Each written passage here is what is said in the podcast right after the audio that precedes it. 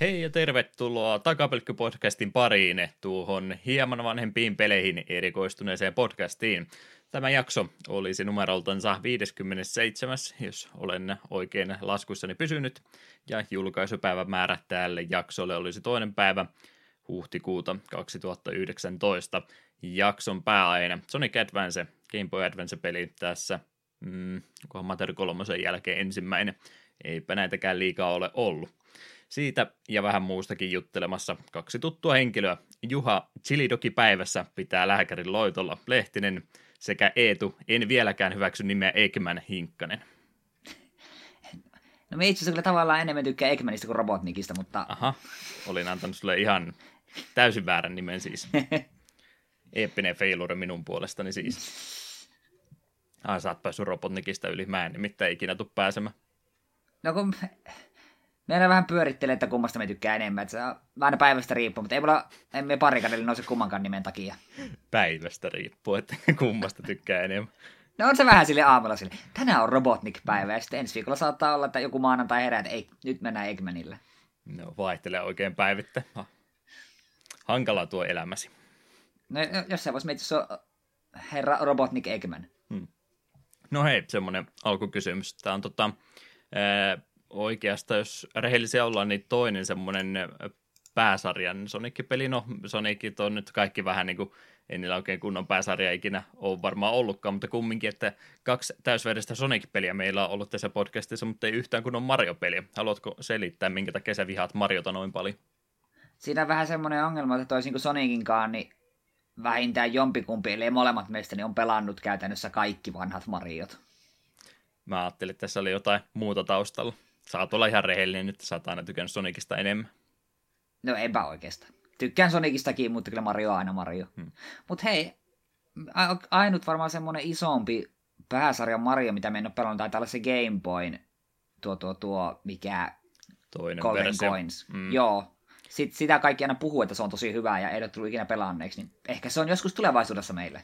Sitä mä oon myöskin miettinyt, niin kyllä se varmaan sitten täytyy jossain kohtaa poimia tuolta joukosta. Mitäs muuta? Kellot on siirretty onnistuneesti. Et nukkunut pommi.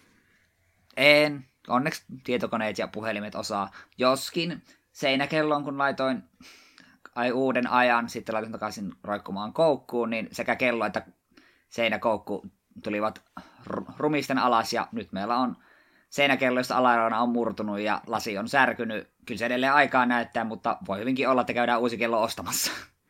Poseerasit vähän peiliässä sen jälkeen, että oi, en tunne enää omia voimiani. no alkuun meillä oli, että me olin se koukku se huonosti, mutta kun koko hemmetin seinäkoukku, mikä oli sellaisilla pienillä nauloilla kiinni, niin se oli kokonaisuudessaan tullut alas, että kai se on tässä aika, ajan varrella oli vähän heikentynyt ja nyt kun se laittoi kellon takaisin, niin se oli, totesi, että nyt, nyt loppu. Tämä on selvästi vaarallista kellojen pyörittelyä, että onneksi tässä ehkä joskus parin vuoden päästä päästään eroon. Joo, toivottavasti EU tulee ja estää tämmöisen pikkuille. Eetun talousvaarassa muuta. Nimenomaan, me haastaa jonkun oikeuteen. Tuli varmasti monen euron kello. Siitä ja noin hyppynä tota, pikkasen vaan eteenpäin aasensiltana, niin voiko sä, että tota, tota, artikla 13 nyt yhtään kattonut, kun ne siitä väänsi, käänsi. Joo, kyllähän valitettavasti kuulin tästä, että se nyt meni läpi, mutta kun eikö tässäkin nyt ole mitään pari vuotta aikaa, että se varsinaisesti astuu voimaan, ja sitten, että mitä se tarkalleen ottaen tarkoittaa, niin siitäkin ollaan aika monta eri mieltä. Että ehkä, ehkä meidän ei kuitenkaan tarvitse vielä olla peloissaan siitä, että jos laitat meemin nettiin, niin tulee poliisit ovelle. Joo, ei, älkää viekö mun meemejä pois. Mulla ei ole mitään, mitään syytä elää enää sen jälkeen. Joo, en mäkään siis ihan tarkkaan sitä lukenut, että mitä se nyt sitten käytännössä meinaa, ja mun mielestä ne vielä sitten äänestää sitä kumminkin tässä vielä kesällä jollain muulla tasolla uudestaan, mutta kumminkin lähinnä mitä se meinaa, kun ne tosiaan vähän noita tekijöiden oikeuksia yrittää parantaa, tosin ne sitten polkee kaikkia ää, tota, mediajakopalveluita siinä, kun vähän ää, pistää niille enemmän sitä tota, tota, korvausvelvollisuutta, että hei, me soititte meidän kappaletta, niin nyt YouTube maksaa meidän rahaa siitä, niin sehän se sitten ongelma, että miten ne rupeaa rajoittamaan noiden käyttöä täällä alueella. Meillähän se nyt ei, meidän tota talouteen iske tämmöinen muutos millään tavalla. Ainoa nyt mikä on, että jos ne tosiaan rupeaa jotenkin, kun nehän, niitähän on pakko tehdä jotain automatisoituja systeemejä, tehdä ne nyt rupeaa yksi kerrallaan kaikkia tutkimaan, onko siellä mitään tekijäoikeudelta suojattuja juttuja, niin meillähän on ollut aika pitkiä noin musiikkipätkät, mitä me tässä ollaan soitettu, niin on se riski tietysti olemassa, että SoundCloud rupeaa niitä läpsäseen, kun mä rupean näitä jaksoja laittaa valmiiksi sinne, että hei nyt siellä on aika pitkä pätkä, että tehdäänpäs asialle jotain. Siinä mielessä se voi meidän podcastiin vaikuttaa, mutta jos me otetaan noin kaikki musiikitkin vaikka joskus pois pakoeessa, niin ei kai se nyt loppupeleissä niin paljon haittaa. Niin, tai sitten me voidaan aina hyräillä niitä biisejä sen sieltä soitetaan niitä. Mm. Joo, ostetaan meidän Patreon-rahoilla, niin ei tule semmoiset kosketin soittimet tonne noin, niin saavat pitää musiikkibreikit siellä taustalla. Jonne keyboard-kätti soittaa menemään. Hyvältä kuulosta. Kyllä, tulevaisuutemme on turvattu. Mm. Eli ei hätää, takapölkky jatkuu entistä parempan. Haluaisin sen nähdä. Mutta joo, alkohopienet varmaan siinä minun puolestani pois, niin mitäs Eetu, oletko uutta vanhaa ehtinyt pelaamaan? No vähän sekä että. God of Warin me viimeksi mainitsin, ja me sen puskin sitten aika nopealla tahilla loppuun asti, ja lopulliset fiilikset pelistä oli, että sehän oli varsin mainio, ja me viime kerralla mainitsin, että jos sillä joskus tulee jatkoa, niin olen varmaan kiinnostunut, niin ne, ne jotka ovat lopputekstiästi pelanneet, niin varmaan tietää, että kyllä sitä jatkoa varmaan tulee, kyllä siitä semmoisia juttuja lopussa paljasteltiin, että se on lähes pakollista, että tarinalle tulee jatkoa. Että niin paljon jäi asioita auki. Ja yksi itse asiassa mun miinuspuolisesti tuolle pelille on se, että pelin alusta asti ollaan puhuttu Odinista ja Thorista ja miten ne molemmat on käytännössä kusipäitä. Ja kumpikaan ei edes näyttäytynyt peli aikana. Niin kyllä nyt vähän oli semmoinen, että joo, nämä varmaan tulee sitten kakkosessa ja sitten niitä pitää vähän käydä hakkaamassa seinään vasta, että ukot rauhoittuu se on mun oikeastaan isompia miinuksia. Sitten ehkä muutenkin pomotaisteluita olisi, pomotaisteluisin kaivannut vähän sellaista eeppisyyttä lisää. Et se minibossihan tuossa oli paljon, mutta suuri osa niistä oli vaan vahvempia ogreja ja niin poispäin. Ja varsinaisia kunnon uniikkia pomotaisteluita oli vaan kourallinen. Ja niistä nekään nyt ei mitään hirmu isoa niin kuin impactia minun tehnyt. Viimeinen pomotappelu oli vähän semmoinen, että joo, tässä oli kyllä menoa ja meininkiä ja näyttävyyttä, mutta oisin kaivannut siihen vielä vähän sellaista pientä potkua lisää. Se on, niin kuin pomot oli siinä mielessä tuon pelin niin kuin, mun ainoa suurempi valituksen aihe. Muuten kyllä varsin mainio ja ymmärrän, miksi palkintoja keräsi ja jatkoa odotellessa. Game of the Year. No kyllä se ainakin aika korkealle mun listalla olisi mennyt, jos olisin kerran nyt pelata ennen vuoden vaihdetta. Sitten nopsaan voisin mainita, että se Slate Spire, sitä en ole nyt viime aikoina niin, niin, niin paljon pelannut, mitä just tiimistä vilkasin just tuossa äsken. Juha vaan nauraa. Varmaan listasta katsot, kun sitä ei täällä mainita, että olenko minä unohtanut. Ei, en ole Slate Spirea unohtanut. Mutta piti ihan Steamista katsoa, että tasan viikko sitten on viimeksi pelannut. Ei ole nyt enää sellaista pakottavaa tarvetta joka ilta pelata. Mutta viimeistään kun ensimmäinen iso update tulee, niin eikä sen pari hypätä taas ihan täysillä.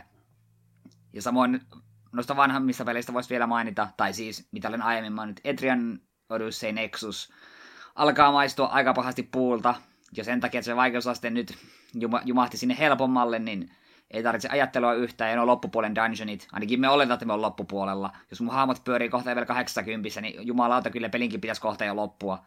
Niin ne dunkut alkaa olla pitkiä ja työläitä, niin se on aina vähän sitä, ah, tää on puuduttavaa, että joo, joo onhan täällä tässä pelissä paljon kivoja juttuja, mutta kyllä musta vähän vahvasti tuntuu siltä, että tuo pelisarja ei ole minulle. Vaikka se vaikeusaste olisikin ollut fiksumpi, niin mä oon vaan todella kyllästynyt jo noiden dungeoneiden koluamiseen. Se on a- aika itsensä toistavaa. Ja sitten vielä senkin huomasi yhdessä vaiheessa, että hei, jos aiempia kerroksia ei tutki vähentään 80 prosenttisesti ja sitten käy viemässä tietoja yhdelle tyypille, niin sieltä pystyy suoraan maailmankartalta hyppäämään seuraavaan kerrokseen, vaan sitten pitää niin kun, että jos se esimerkiksi oot juokset kolmanten kerroksen hirveällä tahilla tutki kunnolla, niin sit sun pitää seuraavalla kerralla aloittaa myös ykköskerroksesta, mutta jos se kaluat joka kerroksen kunnolla, niin voit aina mennä sinne kerrokseen, minkä oot saavuttanut, niin ah, ei ole, että en, haluaisin niin mahdollisimman nopeasti päästä pelin läpi, mutta samaan aikaan en pysty niin kuin, skippailemaan hirveästi ylimääräistä, koska muuten sitten, jos huomaankin, että joo, hei, mun on ihan pakko käydä kylässä parantamassa tai itse meitä myymässä, niin pakko on koluta kaikki paikat mm. uuvuttavaa. Mutta ilmeisesti, mitä yritin googletella, niin minä olen ilmeisesti silleen ihan parin dungeonin päässä lopu, niin kuin lopusta. Niin kyllä tuo vedetään hampat irrassa loppuun asti, mutta en usko, että tuohon pelisarjaan kovin helpolla palaan. Joo, on se kyllä semmoinen grindivoittoinen peli, että jonkun podcastin tai Netflixin sarjan siihen vierelle melkeinpä kaipaa. Mm, jep. Mutta sitten, no itse asiassa tämäkin me mainitsin viime kerralla aika nopeasti. Tuo Dead Cells. Me silloin mainitsin, että me yhtenä päivänä sitä, mitä tunnin pelasin, ja vaikutti ihan kivalta, mutta en vielä halua uppoutua kunnolla. Sitten yksi ilta me pelasin sitä pari tuntia lisää, ja sitten minä uppoudun siihen kunnolla. Me vähän epäilinkin, että näin tässä käy. Varsin mainio peli on kyllä ollut. En osaa sanoa monta tuntia me siihen on nyt pistänyt, mutta yksi voittosaruni on jo takana. Se meni siihen missä aika hauskasti, että me pääsin ensimmäisen varsinaisen bossiin. Niin, niin me siihen jumahdin useamman ranin verran. Olisiko kolmas tai neljäs yritys eka bossia vastaan, niin se meni läpi. Ja sitten sillä runilla juoksinkin suoraan viimeiselle bossille. Sille, siltä otin kyllä turpaan, mutta olin hyvin hämmentynyt itsekin tästä hetkinen, tämä on niin loppubossi, että miten, miten sitä nyt yhtäkkiä tuli näin paljon edistystä kerralla. Ja mitä, viimeisenkin bossin saavutin neljä vai viisi kertaa, niin sitten tuli se voittosaru, niin vähän, vähän, vähän yllätyin itsekin, että tuntuu niin kuin sille, että jos olet tarpeeksi vahva voittamaan ekan bossin, niin sulla on todennäköisesti sen verran hyvät kamat, että siihen pääset loppuun asti ainakin yrittämään, jos et hirveästi mokaile. Toki sitten se vikabossi kyllä pistää turpaa, jos sun kamat ei ole ajan tasalla. Mutta on kyllä varsin, varsin mainio tekele ollut, ja en kyllä tiedä, että jaksanko minkä verran ylimääräistä vetää, kun tuossahan on tuollaiseen roguelike-tyyliin, että ensimmäisen kerran kun vedät läpi, niin vaikka lopputekstit rullaa ja peli on käytännössä läpi, niin sitten siihen pystyt vetämään sitä vielä vähän vaikeammalla haasteella uudelleen, jota aukeisi vielä vaikeampi vaikeusaste ja vielä vaikeampi vaikeusaste. Olin kattavina, että oliko viiteen vaikeusasteeseen, tai viisi niin kuin vaikeutuvaa niin kuin runia tuossa sitten niin kuin on. Niin en usko, että sen vertaa jaksa ruveta mätkimään, mutta kyllä me varmaan useamman runin tuota vielä pelailen. Jos sen muuta, niin unlockkailen vielä lisää noita up, upgradeja ja useampi semmoinen rune, jotka auttaa tutkimaan eri reittejä, niin niitä me en ole vielä löytänyt. Mulla on edelleen vasta yksi ainut rune, minkä me on löytänyt. Se on varmaan seuraava, seuraava etappi tuossa pelissä ja voipi olla, että sitten kun on sitä vielä muutaman tunnin pelaillut, niin olen sitten ihan tyytyväinen. Mutta sanoisin kyllä, että jos Metroidvania-tyyliset pelit ja vielä roguelikeit kiinnostaa, niin tuo on ehdottomasti kokeilemisen arvoinen. Pelit menee yllättävän helposti läpi ja kellot revitään kappaleiksi, että sähän voimistut hurjaa vauhtia. Kuka sut enää tässä kohtaa pysäyttää? Mm. Se tuosta kanssa piti, vielä piti sanoa, että onnistunut runi on, kesti oli joku 40 minuuttia. Et se on musta aika sopi, sopiva passeli-aika tuolle pelille, että se ensimmäisen oikeastaan varti-aikana kyllä näet, että onko mennyt hyvin vai hyvin huonosti. Pääsikö tässäkin Dodge rollailemaan? Kyllä pääsi dotkeilemaan. Tosin oma strategia tuppasi yleensä olemaan sitä vaan, että minä tapan teidät ennen kuin te tapaatte minut. Hmm. Ja etenkin sitten, jos sul, kun tuossahan on niin kun kaksi aseslottia, kaksi semmoista ansaslottia, ja nämä ansa, ansat on sellaisia, niin kun, jossa on cooldownit, eli niitä voi spämmätä ihan kovin vapaasti, niin sitten kun sulla on kaikissa sloteissa hyvät aseet, jotka ansat, niin se oli sitä, että mä vihollisten keskelle heidät molemmat ansat maaha, ammut ranged asella niin kauan kuin pysyisesti meletät kaikki muut kuoliaaksi. Et se oli, taistelut oli hyvin kaoottisia, etenkin vikoissa alueella, niin vihollisia on aika paljon kerrallaan, niin et, siellä ei mitään yksi vastaan yksi duelleja kovin paljon vedellä. Mutta lämpimät suositukset kuitenkin Dead Cellsille. Sitten viimeisin kokonaan uusi peli, ja aika tuorekin peli. Perjantaina oli julkaisu Yoshi's Crafted World. Kyllähän minä sen kävin noutamassa. Kävi siinä mielessä hauskasti, että lähdin töistä hakemaan. Vähän ihmettelin, kun mä olin sen ennakkoon kuitenkin varannut, että ei ollut tullut vielä soittoa, että se on noudettavissa. Menen GameStopiin, niin sanoo vaan myyjä, että joo, että hän on itse asiassa just se postissa lähdössä hakemaan niitä. Tämä oli, just oli saapumisilmoitus saapunut. Niin, ja olin ollut itse asiassa 40 minuuttia ylitöissä, että jos me en olisi ollut ylitöissä, niin sitten mä olisin tehnyt niin turhan reissun. Nyt selvisi sillä, kun kymmenisen minuuttia odotteli siellä selailin oheistuotteita, niin sain pelin käteen, että hyvä, että oli ylitöitä. Mm, kerrankin näinpä. Jep. Ja äh, ensimmäisen maailman verran me vetelin perjantaina sitä läpi, ja se on ihan kiva, hyvän mielen peli. Tuntuu Yoshi-peliltä.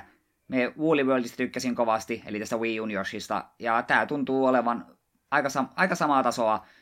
Kentät on kivan näköisiä ja tosi söpöjä, ja pelaaminen on yksinkertaisesti mukavaa se tuossa sisältöä tuntuu myös olla suhteellisen paljon, kun muutaman kentän kun oli vetänyt, niin aukesi tämmöiset flipsideit. Pystyt jokaisen kentän vetämään niin kuin väärinpäin, mutta sitten siellä on niin kuin aikaraja ja kolme tällaista puuchinpentua, mitkä pitää löytää, niin saa näitä kukkia, ja kukilla sitten taas pääsee niin kuin eteenpäin. Ja tässä tuttuun tapaahan on kentässä on viiestä seitsemän vai kahdeksan on tähän mennessä ollut just näitä erikseen löydettäviä kukkia. Sitten on nämä kolme lisää haastaa, kerää kentän aikana sata kolikkoa, niin saat kukaan menee kenttä läpi täysillä helteillä saat kukaan, ja sitten löydä kaikki 20 punaista kolikkoa saat kukaan. Eli jos on Yoshi's Islandi pelannut, niin hyvin tuttua kauraa.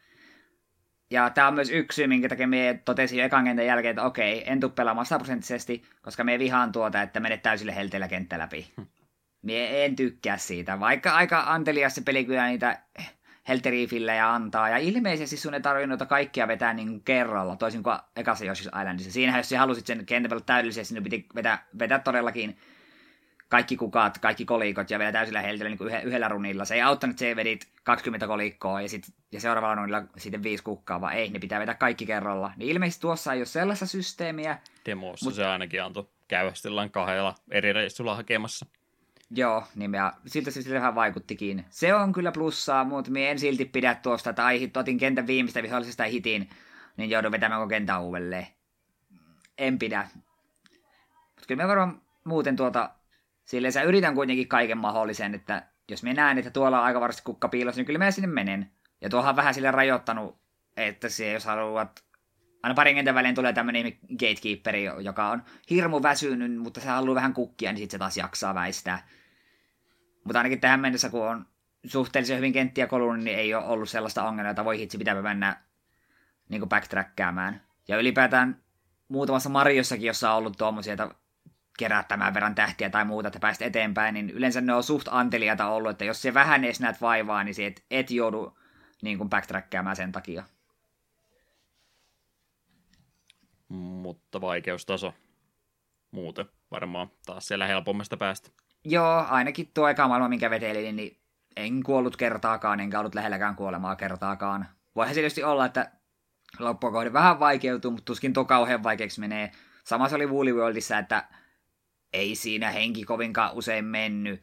Sitten vasta kun tuli postgamein näitä challenge-leveleitä, niin ne oli sitten aika tukalia. Niin me veikkaa, että tuokin varmaan tekee samalla tavalla, kuten myös kirpytkin on aina tehnyt, että tavallinen peläpäisy on suhteellisen helppoa, mutta sitten jos haluaa kaiken tehdä, niin sitten peli rupeaa pistämään jo vastaan.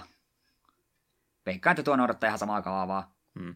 Niin eikö siinä ollut sitten vielä helpompi vaikeustasoakin olemassa? Joo, se, joo, se mellow mode, jossa ilmeisesti pystyy lentämään loputtomasti. Näin oli myös Woolly Worldissa helpoksi menee.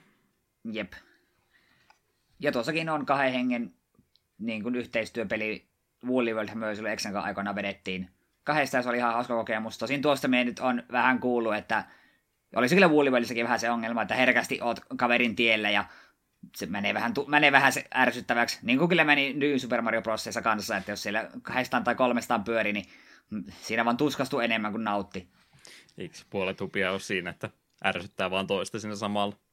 Ei, voihan se olla, että jossain vaiheessa tulee jo kahdestaankin pelailtua, mutta me haluan ainakin kertaa levetä ton pelin niin kuin ihan itsekseni läpi. Saan kaikessa rauhassa tutkia.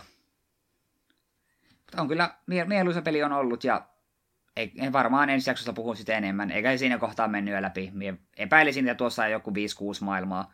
Ainakin näin alkudemon perusteella päättelin, koska sitähän siinä olla tietty tällaiset Boffsilta saatat kollektipelit, jotka sinun pitää kaikki saada, niin niitä näytti olevan viisi, ja ehkä sen jälkeen tulee vielä viimeinen maailma.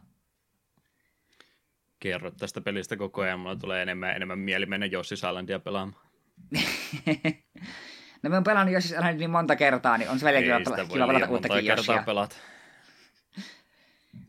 Jo, joo, se on kyllä valitettava fakta, että Yoshi's Island itsessään on niin hyvä taso loikka, että on vaikea yltää samalle tasolle ja käytännössä mahdotonta ylittää se. Woolly World pääsi minun mielestä lähelle. Mut joo, siinä oli minun pelailet. Että jos sulla ei ole Joshista kysyttävää, niin kerropa, mitä kaikkia kivaa sijoit hommaillut. Minkä värinen Joshi on paras? Öö, minä otin tumman sinisen. Se pitikin mainita, että sai alussa valita, että minkä värisellä Joshilla lähtee. Ja sitten sai vielä, saa vielä käydä vaihtamassa myöhemmin. Minä otin tumman sinisen ja enköhän minä sillä mene pelin loppuun asti. Paitsi se pettää mut verisesti jossain tärkeässä paikassa. Tulee kostamaan, mitä Mariolla teit Mario Worldissa sukulaisjosille. Heittää sut rotkoon jossain kentässä. Joo, tota, muutama kanavaa myöten, niin tuossa mainostettiin, että Juha, onko sä Blaster Master Zero 2 jo hommannut? Joo, oon mä hommannut on vastaus, että mainostosta tuli ihan kovastikin, että kai sitä nyt sitten piti, kun tuli sitä edellistä osaa pari kertaa silloin läpi pelattua, niin ihan tota, aiheellista. Sitten tuota jatko-osaakin katsoa, eli tuossa direktissään se kerrottiin, että semmoinen on tulossa ja sitten sanottiin, että no se on nyt siellä, että ei muuta kuin lataamaan vaan ja kymppi oli hintaa, niin miksipä ei lisää pelattavaa Switchille, niin kelpas itselleni ja kumminkin sitä edellisestä osasta tykkäsin, niin pitihän tuo sitten tuosta napata. Tosiaan se ensimmäinen Zeroha oli käytännössä remake siitä alkuperäisestä Blaster Masterista, että se oli osittain tietysti rajoittunut sen mukaan, osittain sillä oli se oma tota, tota framework, minkä ympärille sitten ihan hyvä peli muutenkin tehdä, kun alkuperäinenkin mainio peli kyllä on, niin siinä mielessä oli semmoinen tietyllä tapaa rajoitettu projekti, ettei siinä päässyt ihan hirveästi uutta tekemään, niin nyt on sitten tosiaan ihan oma originaalinsa tämmöinen peli tehty Blastermaster Zero Enginellä, niin ää, oli sitten kaikki nämä raja-aidat siinä rikottu ja päästi ihan uutta siinä tosiaan luomaan. mitenkä tota nyt kuvailisi, se tosiaan tarinallisesti jatkuu suoraan ykkösen jälkeen, ei siinä, että mitään syvällistä lorea muutenkaan olisi, mutta kumminkin niin sen paremman endingin jälkeen niin about suoraan sitten jatkuu ja nyt päästään sitten ihan tuota avaruutta tutkimaan useampia eri planeettoja. Siinä sitten tosiaan lennetään muutamia semmoisia isompia kenttäkokonaisuuksia, missä pääsee sitten pikkasen tätä Metroidvania puoltakin harrastamaan, että tutkimaan ja kartottamaan sitä aluetta ja käymään kaikki mahdolliset kolot sieltä läpi, niin sitä puolta siinä on pikkasen enemmän.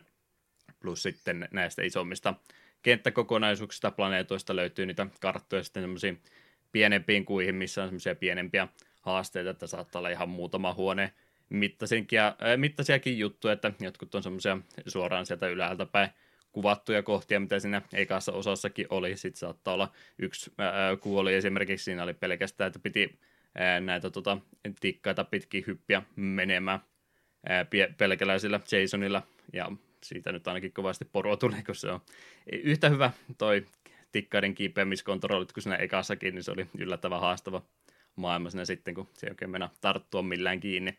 Feilasin sen itsekin muutaman kerran. Mutta kumminkin niin on vähän tätä seikkailu- tai Metroidvania-puolta, niin nyt sitten tässä jatko-osassa otettu lisää. Siitä myöskin tykkään kovastikin, että se ensimmäinen osa oli kumminkin aika paljon sitä backtrackäämistä, että mentiin yksi alue sitä isoa maailmaa läpi ja sitten sait sen yhden liikkeitä päästä jatkamaan tuosta yhtä reittiä eteenpäin niin poispäin, että siinä joutui sitten aika paljon samoja alueita koluamaan uudestaan ja uudestaan, niin tässä sitä ei oikeastaan tarvi juurikaan tehdä, vaikka tosiaan samalla hengessä tehty, että saat lisää ominaisuuksia, mitkä avaa sulle uusia reittejä, niin tämä on kumminkin tehty sillä, että sun ei mm, onko sinä pakko ikinä edes mennä taaksepäin. Ei nyt tuu oikein mieleen, kun mä sen tuossa eilen illalla läpi pelasin, niin ei juurikaan tarvitse backtrackkaamista harrastaa, että melkein kaiken sä pystyt yhdessä paikassa tekemään ensimmäisellä visittikerralla, että ehkä siellä jotain yksittäistä pientä kerättävää saattoi olla, mitkä tarvii sitten toisen visitin myöhemmin, mutta muuten niin sä voit oikeastaan tehdä kaiken yhdellä kertaa, niin siitä tykkään itsekin kovasti, niin ei tarvitse tosiaan edes taas mennä siinä koko ajan Öö, mitäs muuta siinä nyt sitten oli? Aseita, muita, vähän balansoitu uudestaan, jotka oli katsonut niitä mu- speedrunin videoita sitä ekasta, niin siinähän näki, että se oli se paras ase aika tehokas, kun sitä pystyi vaan rämpyttää menemään ja heittää granaatteja sinne sekaan, niin se teki niin hurjaa vahinko, ettei siinä oikein bossitkaan montaa sekuntia kestänyt, kun ne sulle ruudulta pois, niin tässä on sitä puolta pikkasen rajoitettu, että jos sä käytät yhtä asetta tota, näppäin pohjassa koko ajan, niin se teho siinä laskee. Spreadikani esimerkiksi, että se ei leviää tosi kauaksi aluksi, mutta sitten kun sä sitä pari sekuntia rämpytät, niin se lyhenee se kantama siinä aseessa, kunnes siitä ei tule kuin semmoinen pieni, pieni tota, pätkä vaan ulos, että sun täytyy välillä antaa niiden aseittenkin jäähtö. Ei siinä mitään mittaria ole, mikä sulle sen kertoo, sä vaan huomaat, että oho, nämä rupeaa tekemään pikkasen vähemmän vahinkoja. Huomaat sen muutenkin, kun ne projektilit rupeaa sitten muuttumaan kapeammiksi, niin ei pysty enää rämpyttää pelkästään, että täytyy sitten vähän muutakin siinä tehdä. takanappuloihin oli laitettu, sinne voi valmiiksi pintata kaksi asetta, siitä mä tykkään kovastikin, ehdottomasti näissä tämmöisissä peleissä pitäisi jo kaikista nappulaa ohjaamissa hyödyntää, niin hyvä, että niillekin oli käyttöä sitten tuossa löydetty. Vaikeustaso ei nyt jälleen kerran kovinkaan hankala ollut, 100 prosenttia, mitä tuossa pystyy läpi vetämään, niin saat jo niin paljon työkaluja, että ei eipä siinä enää haasteita sen jälkeen ihan hirveästi et, tota, löydy, vaikka vedät true endingilläkin, niin ei se lopputaistelu sielläkään kovinkaan haastava ollut, että sekin ekalla, ekalla meni saman tien. Bossit melkein kaikki kumminkin droppaa helttiä ja muuta siinä taisteluaikanakin, niin suht helpohko peli, mutta eipä se nyt mikään miinuspuoli minun mielestäni ole. Joko on speedrun route opeteltu? No siihen piti mennä seuraavaksi, että ei, ei, ole, ei ole opeteltu. Paho, pahoittelen tässä kohtaa, en aio ainakaan nyt ruveta ihan heti sitä työstämään. Että tykkäsin kyllä, mielestäni on niin kuin kauttaaltaan parempi peli kuin se ensimmäinen osa, että musiikistakin tykkäsin enemmän ja muusta. Niin, niin kauttaaltaan mun mielestä se on parempi peli kuin tuo ensimmäinen, mutta en mä nyt ainakaan heti siihen rupea koskemaan. Kyllä se varmaan parempi speedrunin pelikin on, koska siinä sitten on näitä tämmöistä liikkumista hyödyttäviä tota, tota, aseita ja muita olemassa paljon enemmän kuin siinä ekassa. Ja siitäkin mä tykkään, että siinä ekassa osassa oli ne energiat tuli ihan vain droppeina, tai sitten sun täytyy hitaasti ottaa, että sulle tulee se palkki sitä energiaa takaisin.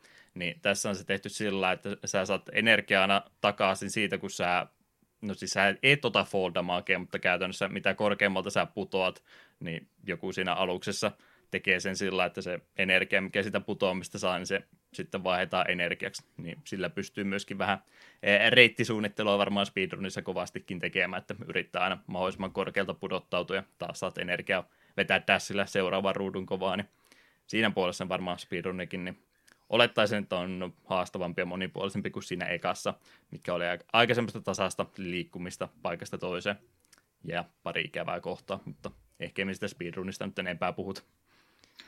Ensi sitten. Ehkä varmaan jo. No ei. Katsotaan syssymällä sitten, että en mä kesällä yleensä tykkää speedrunata mitään, että muutenkin tulee silloin pelattua vähemmän, niin ei vitti sitä kaikkia aika johonkin tiettyyn speedrunin käyttää. Katsotaan, tekee muut reitit mun puolesta ensin ja sitten mä en käy sviippaamassa. Se ajaa itselleni.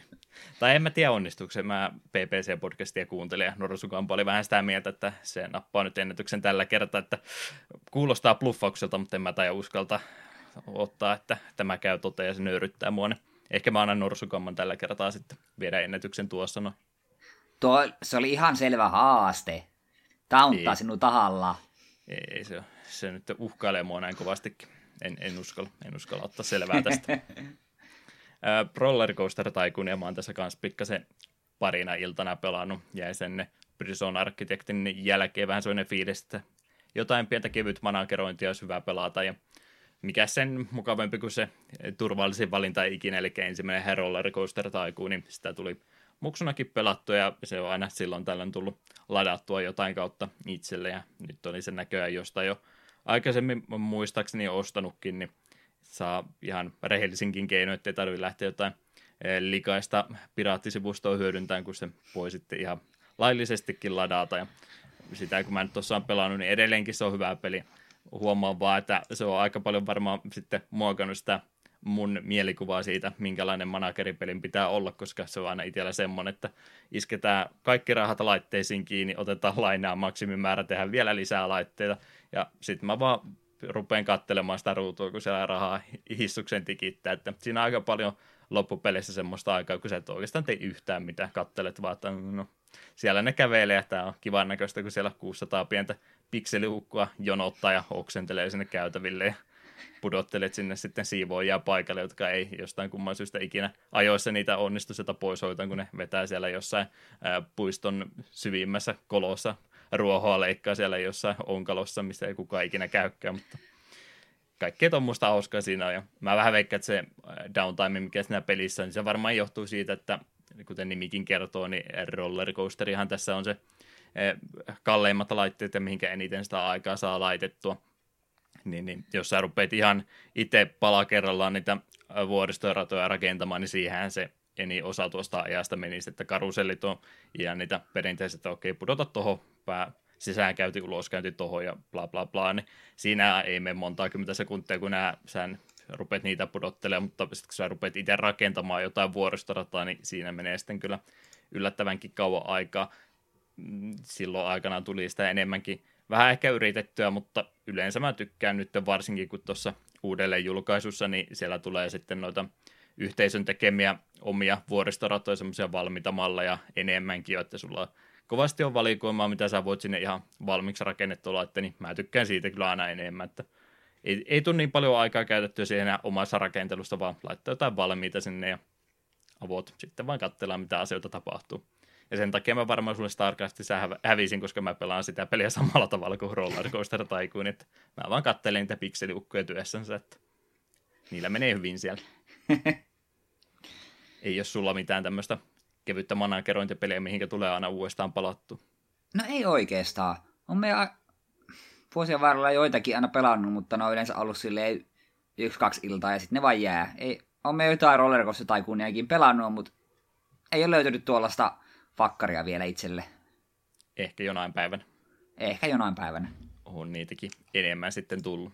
Ja toi on varmaan semmoinen peli, jos me joku kerta taas tehdään se, että omista suosikeista pakotetaan toinen pelaamaan jotain, niin tuo on aika korkealla sillä listalla.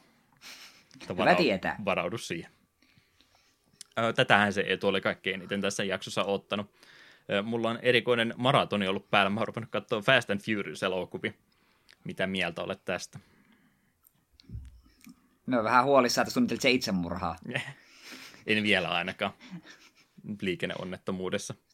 Paul Walkerit ja heiku, anteeksi, nyt oli liian aikaista. No joo, kumminkin Fast and Furious elokuvasarja, onko se 2001 tuli se ensimmäinen osa ja siinä sitten tota, muutama jatko tuli aina silloin tällöin vähän eri tota, tota, näyttelijöillä muilla. Tokassa elokuvassa oli vaan päähenkilö sama ja kolmannessa oli kaikki vaihdettu. Ja nyt mä eilisiltana ton neljännen katselin 2009 vuoden Fast and Furious-elokuvan, josta mä oon ehkä asiasta kertonutkin, mutta tosiaan käytiin aikana kavereiden kanssa usein tuolla Tampereen päässä, niin kerran kuussa joku leffa katsomassa ja 2009 vuosi oli se, kun Watchmenikin taisi tulla ja myöhästyttiin sitten se viisi minuuttia. Minua se harmitti kovastikin. Ajattelin, että odotellaan seuraavan näytöksen alku. Toiselle se ei kelvannut. Ne halusi mennä katsomaan Fast and Furious-elokuvaa. Ja mulla oli katkeruus siitä päivästä asti tähän näin, että mä en rupea noita elokuvia katsomaan. Ja tuli sillä, että no antaa mennä. Ja kai se oli siitä sitten vaan Watchmenin menetyksestä kiinni tai muuten vaan, kun katteli silloin, kun se elokuvasarja alkoi, että tämä on nyt jotain – amishömppää koko ajan, että värikkäitä autoja vaan ja muuta, että ei, ei tämä minulle ollenkaan, että nirppanokkaisena katso, että tämä on, tämä on liian alhaista viihdettä minulle, minä katson jotain sivistyneempää, niin nyt kun mä vaan pistin elokuvat pyörin niin sillä, että ihan toimintaleffoina katsoo, niin nämä on itse asiassa ihan hyviä ollutkin, että, että no, ei me nyt varmaan niistä voi se enempää. Lore on tosi diippiä, niin kuin mä etukäteen vähän yritin, yritin tätä hommaa avata. Olen Eikä... elämäni aikani noista hetkinen Tokyo Driftistä on ainakin nähnyt pätkän. Lukioaikainen kaveri oli nimittäin, ja on varmaan vieläkin melkoinen autohullu, niin on nuo kaikki varmaan nähnyt miljoonat kerrat, ja on myös sitten Gone in 60 Secondsistakin nähnyt useita pätkiä, mutta ei ole minun elokuvia nuo. Mm-hmm. En, y- en ymmärrä. Minulle auto on väline, millä minä pääsen aamulla töihin, ja joskus joudun ajamaan työpaikan autoa, mutta ei. En, en noita elokuvia ja ylipäätään tuossa autohullutiminen en ole ikinä ymmärtänyt, enkä tule ikinä ymmärtämään et kaahalle 200 siellä teitä pitkin aamuyöstä kilpailen muita vasta. Joo, joo, ei, joo en. En, en, en, en ihan. Hmm. Kauhistuttakin ajatusta omalla autolla vettää jossa hurjassa driftistä johonkin. Sitten jos se voisi osua johonkin, ja ei kun se on kallista ja korjaaminen on kallista ja ei, kamalaa. GTSsäkin ajelet aina liikennesääntöjen mukaan, että ei tuo ei kaahalle peleissäkään. No se, se on sitten eri asia. Se epä. Joo, aika monta niitä vielä olisi katsomattakin, että täytyy sitten varmaan jatkossa ottaa vakiosegmentti, kun mä arvostelen jokaisen Fast and Furious-elokuva erikseen. Odottakaa sitä innolla. Me en ikinä usko, että me sanoisin tämän, mutta voisit se puhua taas Vobista. Olen sitäkin pelannut. Ken Dragoonia myös. Kolmoslevy tulee ensi jaksoon mennessä. Jee! Yeah. Tässä tulee kiire, jos mä menen huhtikuussa ehti loppuun vetämään. Neloslevyssä nimittäin on vähän sisältöä enemmän. Äh, haluatko MTG-korttejakin vielä? Viimeistä kertaa tässä podcastissa. Ei enää jatkossa tule ikinä näitä lisää. Kunnes vuorotusparkit julkaistaan mitä ensi kuun, aika, ensi kuun lopulla. Mm. Kolmet näitä tänne oli vielä jemmattu, että avataanpas nämäkin tästä nyt sitten äkkiä pois. Ainoa vaan, että kenelle me nämä omistetaan. Mä en ollut sitä miettinyt. Ää, no, otapas hetki. Ei, mä avaan jo. Ai, miettiä, tätä... Nyt täytyy miettiä nopeita. Ota, minäpä katson, ketä on tällä hetkellä paikalla. Omista. Kyllä nämä voidaan tällä kertaa omistaa vaikka vekeille. Aha, okei. Okay. Vanha kortti hai. Kyllä. Veke on hieno mies. Hän ansaitsee parit kortin avaukset. Tai Savitsille ehkä annettu, kun se on niin hyvin pärjännyt siellä pelaamassa Totta. tällä hetkellä. Eikö top 4 ollut tässä eilen? Kyllä, hieno saavutus. Sen verran, mitä kerkesin eilen kattoon, niin top 16 matseja kerkesin vähän katsoa ja Savitsin voiton myös sieltä, niin se oli hienoa. Yes. Katsotaan. Eli täällä on yksi normi Ravnica ja kaksi Allegiance vielä jäljellä. Ei ole normi Ravnica. Ravnica. No, no se on Kills of Ravnica. Alkuperäinen, alkuperäis Ravnica sillä sillä ei ole. Mä niitä vaan rupeaa hommaamaan. Joo, anteeksi. Kamalasti. Äh, Legion Guildmage, Sun Home, Stalvartti, Haaste Marshalla, Steam Vents. Stevens. Mm. Tuo Shockilandi. Nice. On shokki. Niillä on, niin sillä on mun mielestä on aika enemmän kaikki jotain kympin pinta, ja Stevens on kuitenkin sinipunainen, niin no, se on ihan hyvä nosto. Kelpaisi itsellekin. Ne on no, mun mielestä ihan pitkään pysynyt hinnoissaan noin shokkiländit, vaikka niitä on aika monta kertaa uudestaan painettukin, että Joo, ja joka kerta kun, no se on yksi syy, miksi aina porukka on innoissa, kun mennään takaisin Ravnin kanssa. Yes, lisää shokkeja pyör, pyörimään, koska niitä pelataan kuitenkin kaikissa formaateissa. Dimir Guildgate oli siellä vielä sen takana. Joo. Sitten ne Allegiance tuosta noin pois. Mä olin melkein unohtanut, että mulla oli näitä vielä avaamatta, että yritin blokata mielestäni, niin en mä muuten olisi selvinnyt näin pitkä, jos mä olisin näitä joka päivä ajatellut. Sen verran vaarallisia hankintoja. Light Up the Stage, Glamour Shaman, Dovins Acuity, Equity Mm-hmm. Equity, joo. ja Human Shamanin nimeltä Judith, The Scourge Diva. Aa, punamusta. Rakdosin heppu. Sillä oli, kun setti julkaistiin, niin sillä oli jotain, oliko sille kympiluokkaa, kun sille porukka teorisoi, että sille voisi aika pakkoja rakentaa, mutta ei sille vissiin ikinä, ole- tai ainakaan vielä ole tullut mitään vakavaa, mutta se on hieno kortti ja on sille mun mielestä ainakin muutama euroarvoa. Hmm. En muista tarkalleen, mitä se teki. Tämä näin. Kaikilla muilla ö, kerettuilla on plus 1 plus 0.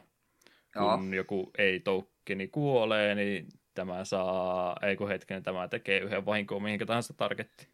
Niin joo, se oli tuo, just tuon takia, kun se kuolleesta kretussa pingailee, niin teorisoit, että hei hei, tällä, tähän kun joku säkkienginen ja joku, missä on paljon kretuja, niin damakea lentää. Ihan hauska lappu kuitenkin.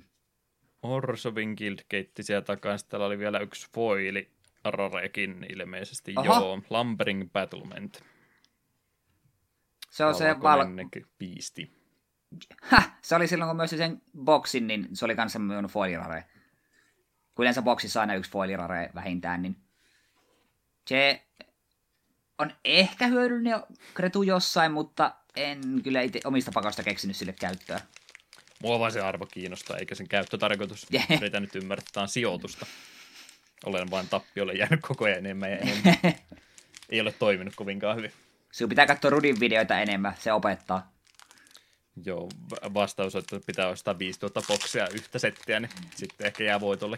Ja puhu, puhua sekaavia, kun availet niitä YouTubessa, niin se toimii. Kyllä, joo. Oishan se kiva, saisi availla koko ajan vaan. Se olisi sitä elämää.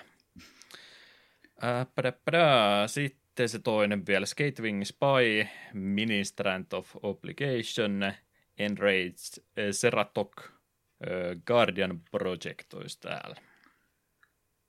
Öö, se on se vihreä enchantmentti. Se on se. En muista tarkalleen mitä teki. Oliko se, että kun pelaat Kretun, joka ei ole saman niminen kuin mikään muu sulla pöydässä, niin nosta kortti. Joo, erittäin Joo. oikein. En edes, Joo.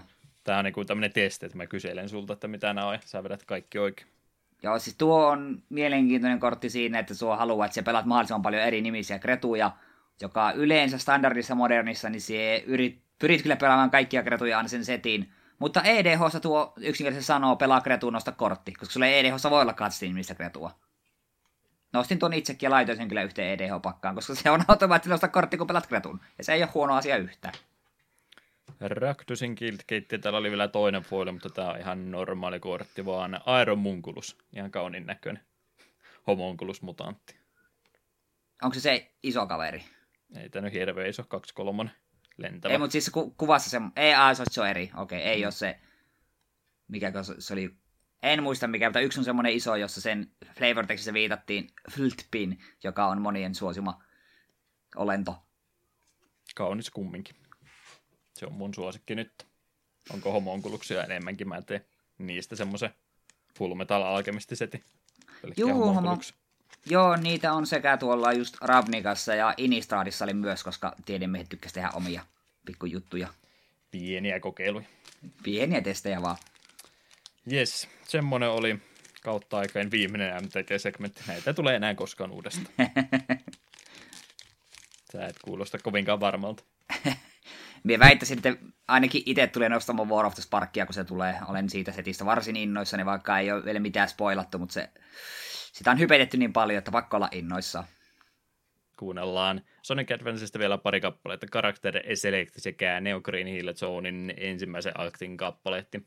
Sitten jatketaan ja podcastissa eteenpäin.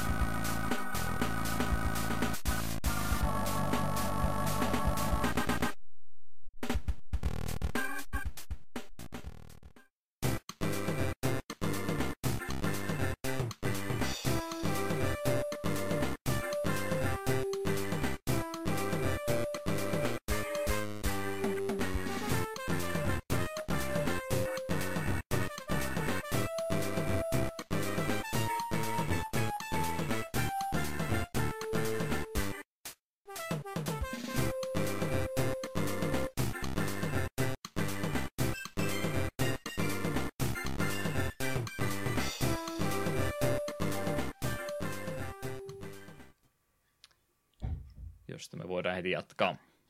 Kyllä.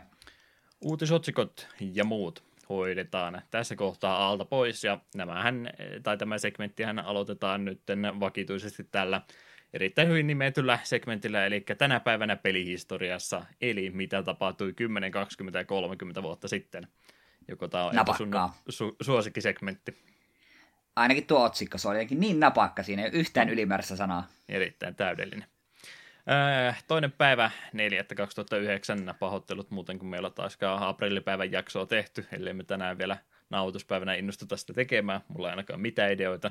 Haluatko jonkun vitsi heittää tässä kohtaa? En minä vitsiä heitä, en pidä aprillipäivästä. Hmm. Siellä tulee Verlaseille Half-Life 2.2. Ei, ei kolmosta.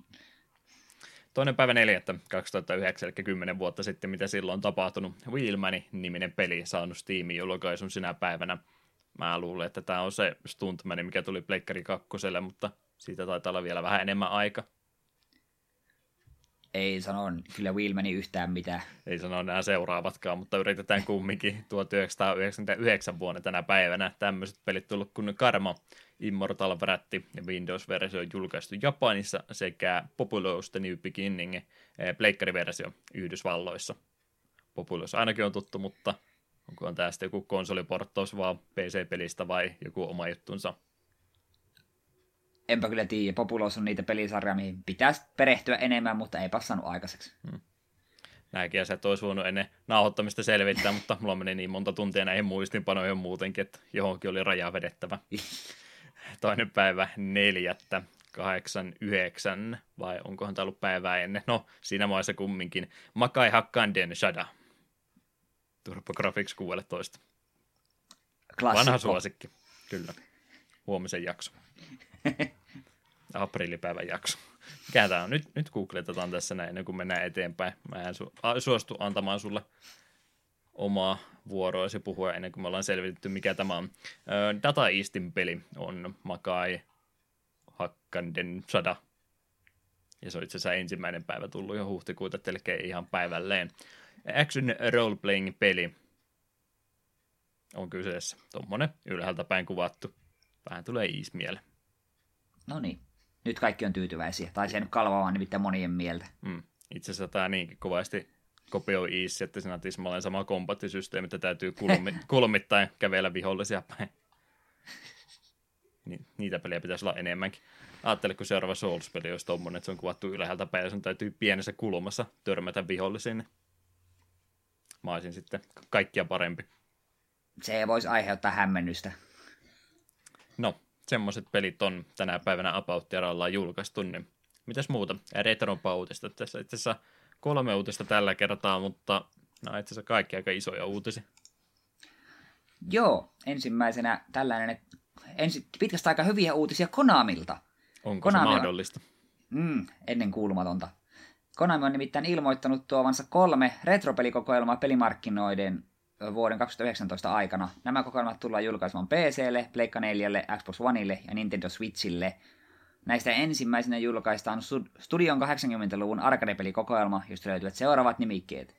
Haunted Castle, Ajax, joka tunnetaan nimellä Typhoon, Gradius, Gradius 2, Life Force, Thundercross, Scramble ja Twin Bee. Arcade-pelikokoelma saapuu jo huhtikuun 18. päivä 20 dollarin hintaan. Pistetä, luettelenko nämä kaikki tähän putkeen vai käydäänkö no, nämä kerrallaan? Voidaan me antaa sulle pieni levähdyssegmenttikin tuossa kohtaa. Joo, arcade-pelejä tuolta ajalta on tuossa tuttu Twin Peak ja Gradius, että nämä ainakin paljon. Joo, Life Force myös. sieltä tuntuu olevan ainakin. Jep. Tämä on näistä kokoelmista se, joka minua kiinnostaa vähiten, mutta on semmoista kiva, että tämmöinen tulee. Hmm. Tai toisaalta eniten, kun näitä on kaikkein vähiten pelaan. No tavallaan joo, mutta tuo no shoot'em ei kuitenkaan ole se mun rakkain genre. No hankalia perkeleitä yleensä, niin... Joo, tuossa kaksi muutakin pakettia vielä tulossa, niistä ei sitä hintaa vaan kerrottu. Oletan, että nekin on kumminkin se 20 dollaria, niin yllättävän reilusti mun mielestä kumminkin hinnoiteltu, jos se on kahdeksan peliä ja 20 hintaa, niin ei se kuin pari dollaria per peli, että se on mun mielestä ihan, ihan fiksusti hinnoiteltu. Jep, ei yhtään paha. Sitten vähän minun mielestä mielenkiintoisempi kokoelma. Alkukesästä julkaisu jatketaan Castlevania-kokoelman muodossa. Tässäkin paketissa on yhteensä kahdeksan peliä, ja niistä tiedossa ovat Nessin Castlevania, Game Boy Castlevania 2, Belmont's Revenge, tämä oli erikoinen ratkaisu. Sitten vielä Nessin Castlevania 3, Dracula's Curse ja SNESin Super Castlevania 4. Castlevania-kokoelma kiinnostaa kovasti. Ennen kuin tässä kerrottiin nimikkeitä, niin minä toivon, että tähän tämä on sisältynyt esimerkiksi Symphony of the Nightin ja Game Boy Advancen Metroidvaniat, mutta minä vähän veikkaan, että ne kyllä jää joko omaksi kokoelmakseen tai jäävät kokonaan julkaisematta. Niissä kyllä sitä valikoimaa enemmänkin on. Meinaako ne pitää nyt sitten vain 2D-peleinä, ettei tule noita N64-versioita. Ei se voi olla... Nämä on niitä ikonisempia muuta, mutta kun nämä on myöskin niitä, mitä mä oon eniten pelannut, niin mä nimenomaan haluaisin niitä vähän vähemmän suosittuja versioita sieltä joukosta, että saisi nekin sitten hommattu. Me vähän veikkaan, että tämä tulee pitämään sisällään nämä perinteiset 2D-Castlevaniat. Ja ehkä jos oikein hyvin kävisi, niin joskus tulisi kokoelma, mihin saisi just N64 ja sitten noita Metroidvanioita. Koska ah, se semmoinen kokoelma, missä just Symphony of the Night ja Game Boy Advancen Metroidvaniat, niin ostoon välittömästi. Olen, ne, olen niitä pelannut, mutta ehdottomasti pelaisin ne uudelleen. Joo, kyllä itsekin valtaosa noista vanhemmista on jo pelannut, mutta hyvä, että tämmöinenkin paketti tulee. Sitä sä tuossa tosiaan ihmettelit, kun ei ollut sitä Nessin Castlevania kakkosta mainittu vielä ainakaan. Jep, ja mä en edes tiennyt, että Game Boy 2, tai Game Boylle oli ylipäätään oma Castlevania 2, että millainen peli tuo on, onko se enemmän perinteinen Castlevania vai enemmän Nessin Castlevania 2 tapainen? Se on varmaan vähän perinteisempi. Se eka oli ainakin ihan oma originaalijulkaisun se ilmeisesti äärimmäisen huono semmonen, että en tiedä kuinka no, no paljon niin. tuo, tuosta, tuosta toi kakkososa sitten on parantanut. Mm. Toi täällä Twitterin päässä on erittäin suosittua jakaa niitä epäsuosittuja mielipiteitä ja mä haluan heittää tämmöisenkin tähän ilmoille. Toi Simon's Quest on varmaan yksi aliarvostetu, aliarvostetuimmista peleistä ikinä. Aika villiä. Hyvät musiikit Me... siinä on. Siinä se on kyllä totta. Bloody, Bloody Tears. Vähähän siinä ongelmia toki on, mitkä on varmasti hyvin tiedossa, mutta niistä kyllä ylipääse. Ja nyt on netti olemassa, niin jos jää jumiin, niin voi käydä katsoa ratkaisun sitten. Okei, no kenttäsuunnittelussa vähän ongelmia, mutta... Mitäs hyvä? Ei se niin hyvä sitten ollutkaan. No, kumminkin. Sitä suotta parjataan niin hirveästi. Ymmärrän kyllä, että se on silloin aikana ollut vähän liian kryptinen, mutta nyt on ratkaisu olemassa niihin ongelmiin, niin ei pitäisi sen takia jäädä pelaaminen kesken. Kyllä se tavallaan kiinnostaisi sekin jossain vaiheessa pelata. Me on ekaa Castlevania pelannut aikoinaan paljon, kun meiltä löytyi se ihan Nessille sitten SNESin Castlevania on tullut emulaation kautta koettua. Ja Castlevania 3 on vähän semmoinen, että olen nähnyt sitä speedruneja ja vaikka mitä, mutta en ottanut itse kertaakaan siihen koskea, vaikka se on kyllä varsin pidetty. Mm. Ja piru hankalakin. Mä en sitä vieläkään läpi päässyt. Ei vaikka save state, niin mä siltäkään jaksa pelata sitä loppua, että sen verran vaikea. Oi voi. Mut sitten vielä viimeinen kokoelma. Myöhemmin kesästä Konami julkaisi lisäksi Contra-kokoelman, josta löytyy ainakin seuraavat pelit. Arkaden Contra ja Super Contra, Nessin Super C ja SNESin Contra 3 The Alien Wars. Ja jokaisen näistä kokoelmaan tulee myös digitaalisia lisukkeita, joihin kuuluu haastatteluja, luonnoksia ja pelidokumentteja. Puhuit tuosta, että Castlevania 3 on hankala, niin kontrakokoelma. Tämä on hieno, että tämmöinen tulee, mutta minä pystyn sitä helvetin kaukana, koska minä en ole hyvä kontrissa yhtään. Ja kokoelma, niin kokoelma noita, niin huh, huh henki lähtee. Joo, ne oli vähän kun silloin yritin aika monta NES-peliä opetella hyvin, niin no kyllä nämä nyt helpompia kuin Ninja Gaidenit, että vähemmän aikaa niiden opetteluun meni, mutta painoarvossa sanalla, että opettelu meni, koska se oli sitten aika, aika semmoista hyppy kerrallaan, vihollis kerrallaan tuli opeteltua ees taas uudestaan, että ne rupesi menemään, että sittenhän ne toki on helppoa, kun tietää kaiken, mutta joo, vaikea pelisarja sekin on kyllä kyseessä. Tässäkin on nyt sitä Nessi tota, tota, kontraa mainittu ollenkaan ensimmäistä koska toi arcade on kumminkin se sama käytännössä, mutta on siinä vähän eroa. Ja ihmiset siitä tuntuu valittavan, että ne olisi mieluummin halunnut sitä NES-versiota, että on se ehdottomasti se, mitä monet on enemmän pelannut, mutta en sitten tiedä, kannattaako niitä molempia pitää. Niin. Ja aika hauska, hauska yleensä kuitenkin arcade-versiot on kuitenkin kaikin puolin parempia. Hmm. Arcade-koneet pystyy siihen aikaan vähän parempaan kuin Nessit, niin myös tavallaan ymmärretään, niin jos vaan toinen pitää valita, niin silloin se on tuo arcade-versio. Ja etenkin jos se, senkin takia, jos se on sitten vähemmän pelattu, niin no joo. Mutta sitten tuossa on kumminkin Super Contra ja Super C, että hmm. eikö ne ole aika no samoja joo. pelejä kumminkin? No joo, okei, okay, totta. Hyvä huomio. Ehkä ne se siihen vielä iskee. Ei noita Contraja kumminkaan ihan yhtä montaa kuin Castlevaniaita. Jep. Alien Varsiakin on kokeilu ja se on vielä vaikeampi. Joo, sitä olen pelannut jonkin verran ja kolmanten tai neljänten kenttää kyllä ho, tie katkeaa vähän viimeistään. Sitten voi loppuu hermot. En jaksa opetella. Mutta kaksi kolmesta ainakin ostot näistä paketeista. Millä logiikalla kaksi kolmesta? Me ajattelin tuon Castlevania-kokoelman poimia. Eikö sä kontraut? Pakkohan no, se nyt ottaa. Me osaa niitä. Sitten kun mä haluan haastaa itse, niin sitten me otan nuo kontrat käsittelyyn. Me varmaan ahisusin, kun me ostin nuo kontrakokeilman, pelasin kaikkia kymmenen minuuttia, ja sitten menisin nurkkaan itkemään. Hmm. No, hyviä paketteja kumminkin tulossa, ja ihan mukava, että Konamikin muistat, että niillä niitä pelejä siellä oli oikeasti. Jep, ja se, että just tulevat tuommoisena pakettina, joihin kuuluu tuommoista pientä lisäsälää, kun just haastatteluja luonnoksia, niin se on plussaa. Olisi voinut kuvitella nykykonamilla, että se olisi myynyt ne kaikki yksi kerrallaan kympin hintaa tässä nyt on kyllä huomannut, että on viime vuosina taas päätänsä nostanut nämä tämmöiset erilaiset kokoelmat tietyn valmistajan taholta ja se on siinä mielessä hyvä, että ne niitä tota, laillisesti jakoon laittaa uudestaan. Huono puoli on se, että nyt kun olisi näitä ö, tota, tota, Nintendo omiakin Nessi kokoelmia, tai siis näitä, mikä sen systeemin nimi nyt on unohtanut ihan kokonaan, kun tulee näitä ilmaisia NES-pelejä, niin se vaan sitten vähän rajoittaa sitä, että ei ne sitten, jos ne saa ihan itsellensä rahaa näistä kokoelmista, niin se sitten on, tietää vähän huonoa näille tämmöisille kuukausien maksullisille palveluille, ettei ne sinne ainakaan heti ole vielä ilmestymässä. Se on kyllä totta. Mutta eiköhän se vuosi 12 eteenpäin, niin on jo enimmät kappaleet myyty, niin ehkä sitten rupeaa Konaminkin pelejä tuossa Switchin NES-palvelussa taas näkymään. Jep. Ja on tässä muutenkin kuin NES-pelejä, mutta pointti oli se kumminkin, että ne haluaa kumminkin rahat mieluummin itsellensä näistä paketeista. Jep. Mutta mennään Konamista eteenpäin, mutta pysytään uudelleen julkaisussa. Kuten jo aiemmin lupailtiin, GOG, GOG ja Blizzardin yhteistyö jatkui nyt Warcraft 1 ja 2 muodossa. Warcraft-pelisarjan ensimmäiset ovat nyt ostettavissa GOGn kautta joko erikseen tai yhtenä pakettina. Warcraft 1 on päivitetty toimimaan moderneilla alustoilla ilman isompia muutoksia, ja Warcraft 2 julkaistiin kaksi eri versiota.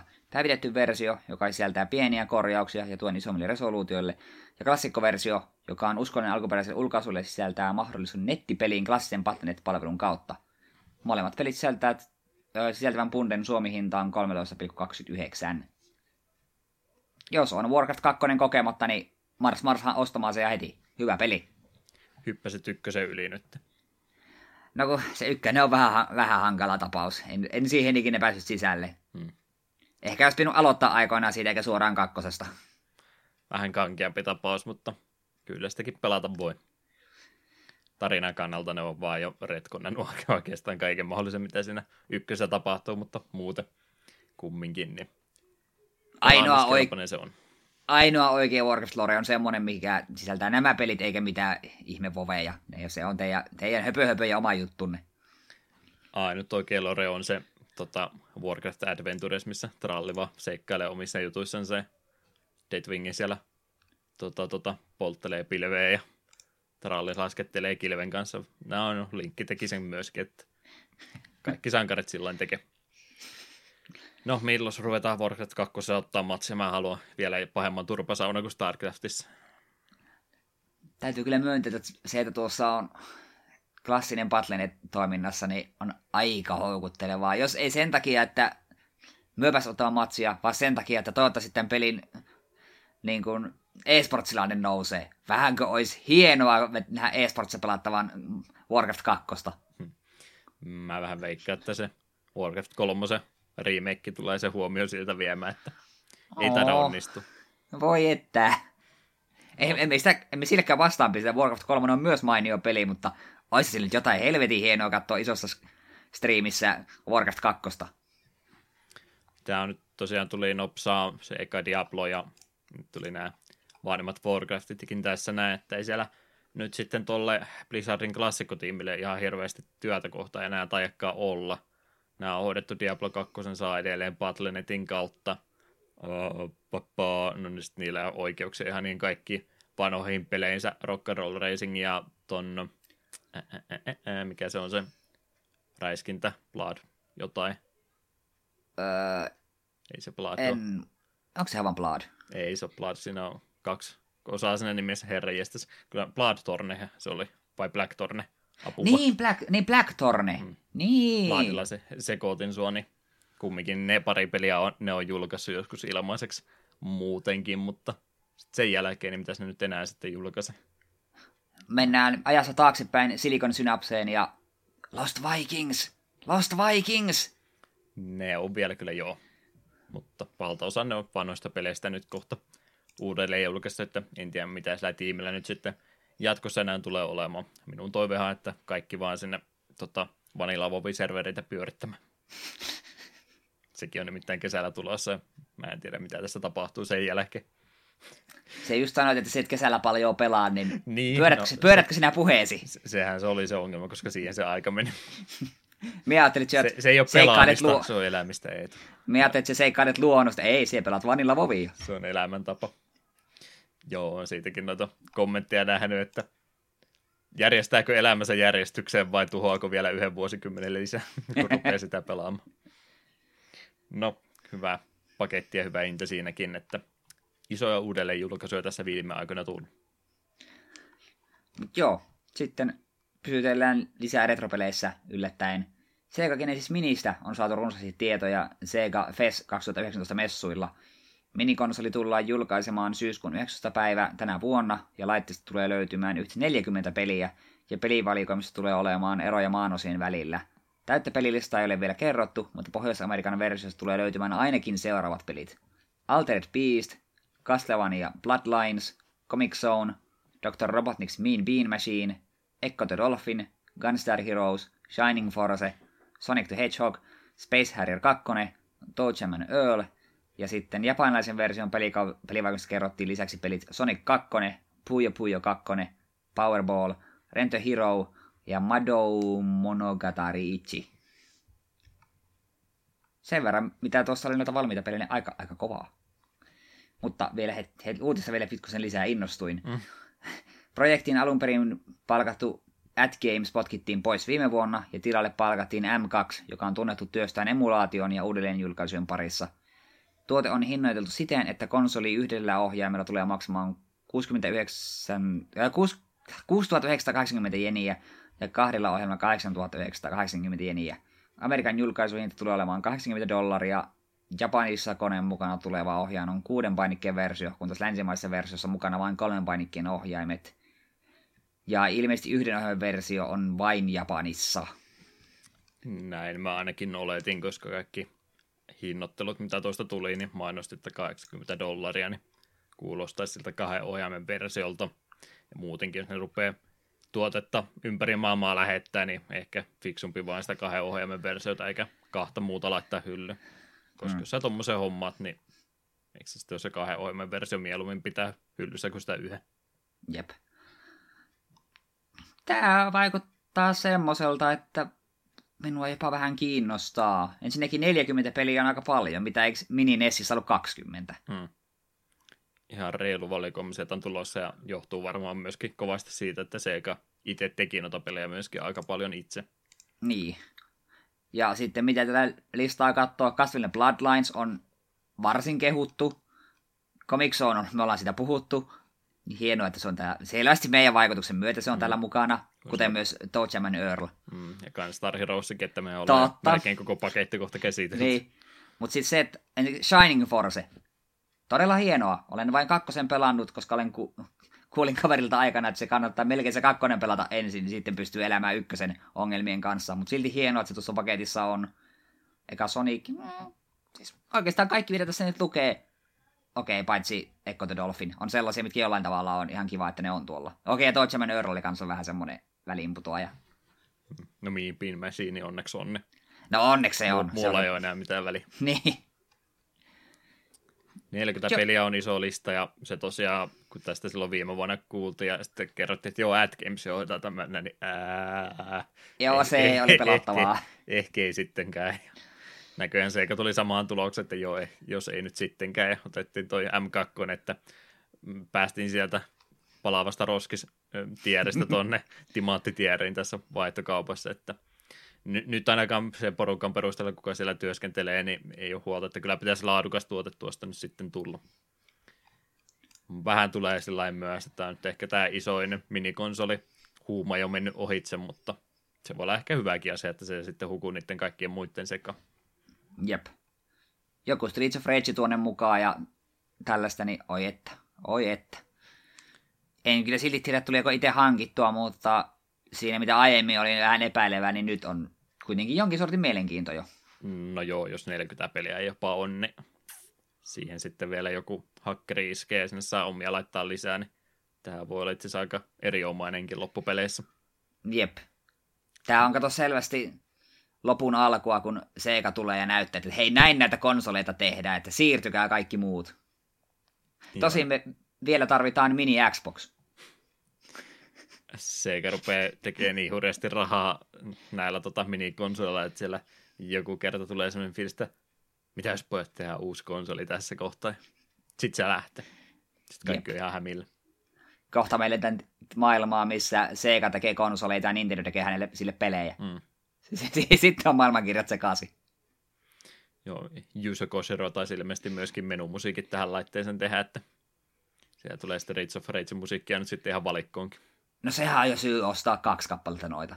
Kaikkiin huoneisiin, kaikkiin telkkareihin kiinni ja luupille. Jatkuvasti päällä. Tervetuloa Seikan kirkko. Sonic on meidän jumala. Joo, kyllä. Kuulostaa hyvältä paketilta, eikä siinä muuta sanottavaa ole. Kaikki nämä paketit kuulostaa tosi hyvältä, mitä tässä rahatilanteelle käykään kohta. Mm. Huonosti. Jes, pikautiset tähän vielä perään tuosta Seikasta. Kerran puhuttiin, niin toi analoguen Mega SG-konsoli nyt oli julkaistu. Tämä oli siis tosiaan samaisesta ää, aikakaudelta, eli Mega Drive Genesis ajalta, ja ihmiset ovat olleet tuotteeseen tyytyväisiä. Eipä tullut yllätys, kun analoguen laite oli kumminkin kyseessä. Polymega-projektista on saatu pikkasen lisää tietoa. Tämähän oli nyt se, puhuttiin varmaan aika alkuvaiheessa tätä podcastia, vai olisiko viime vuoden puolella. No, kumminkin on tästä jo aikaa, kun viimeksi on projektista puhuttu. Tämä oli tosiaan se semmoinen Frankensteinin laite, mihinkä tuli niitä lisäosia erikseen monelle eri alustalle. Muistatko yhtään, että ollaan tästä puhuttu? Hämärä mielikuva, että joo, että ollaan tässä joskus puhuttu, mutta siitä on kyllä tosiaan aikaa. Mm. Joo, tällä laitteen nuo tekniset speksit on nyt sitten lyöty lukkoon. En niitä ruvennut tähän listaamaan, mutta kumminkin rupeaa rautapuoli niillä olevaan sitten jo tässä kohtaa päätetty.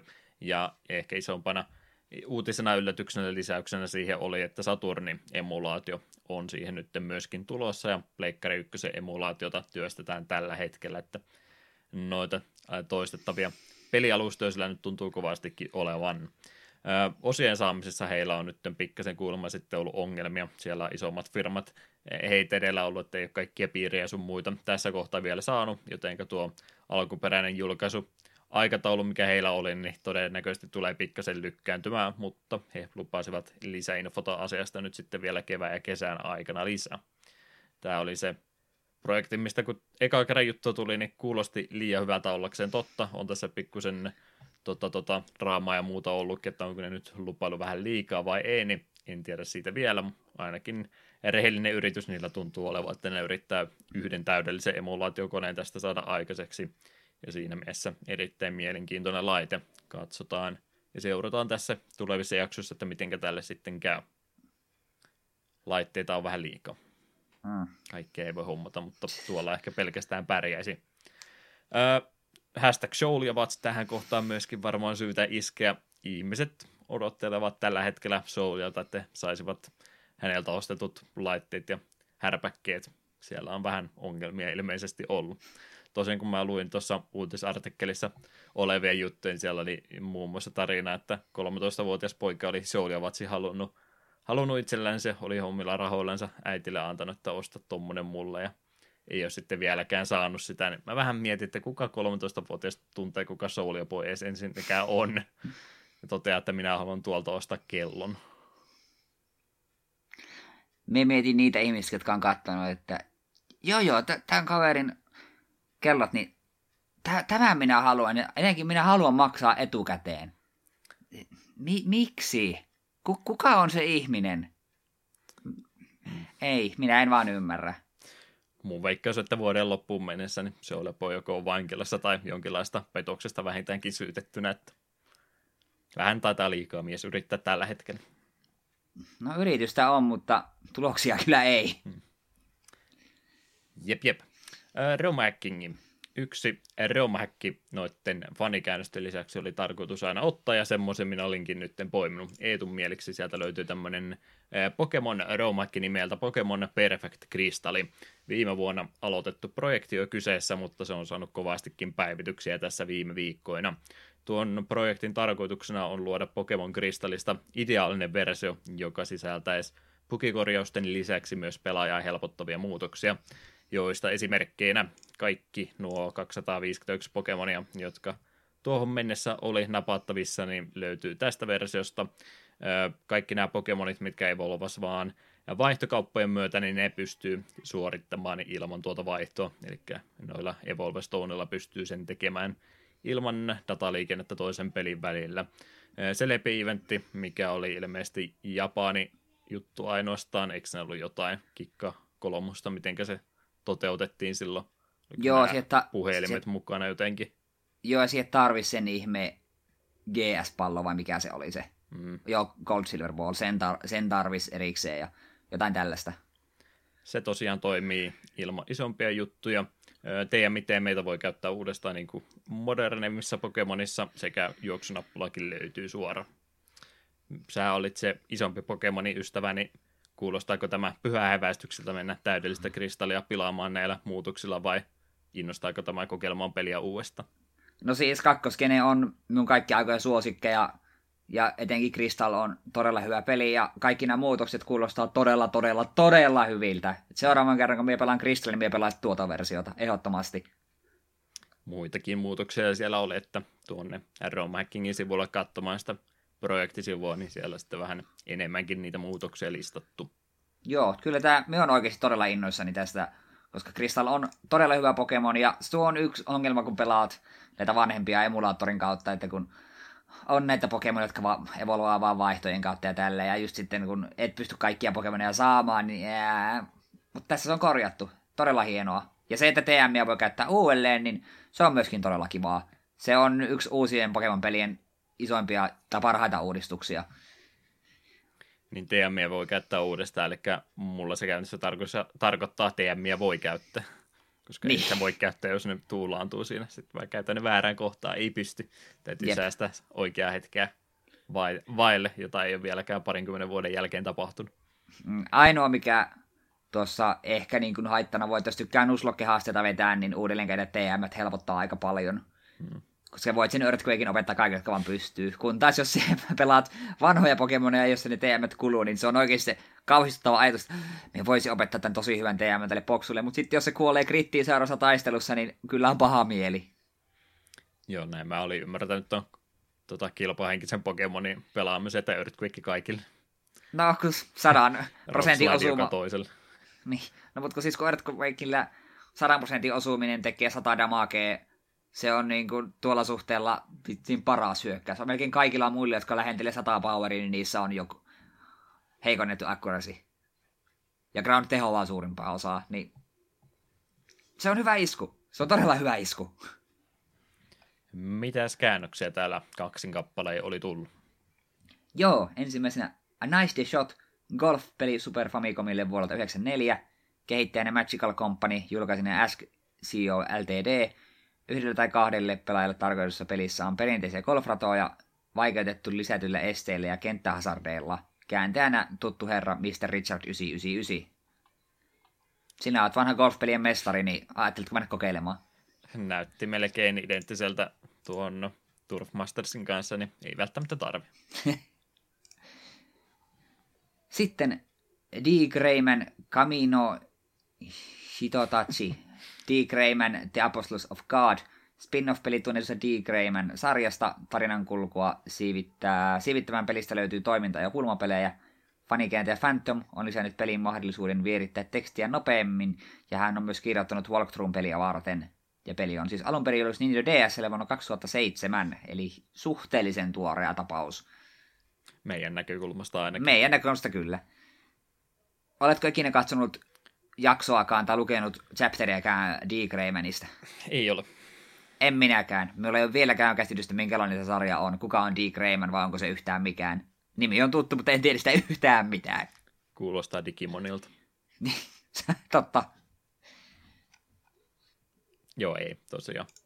Joskus kun tuli niitä suositumpia sarjoja katsottua, niin sitten tuli niitä kakkostieri sarjoja mietitty, että viittisikö noista jonkun poimia.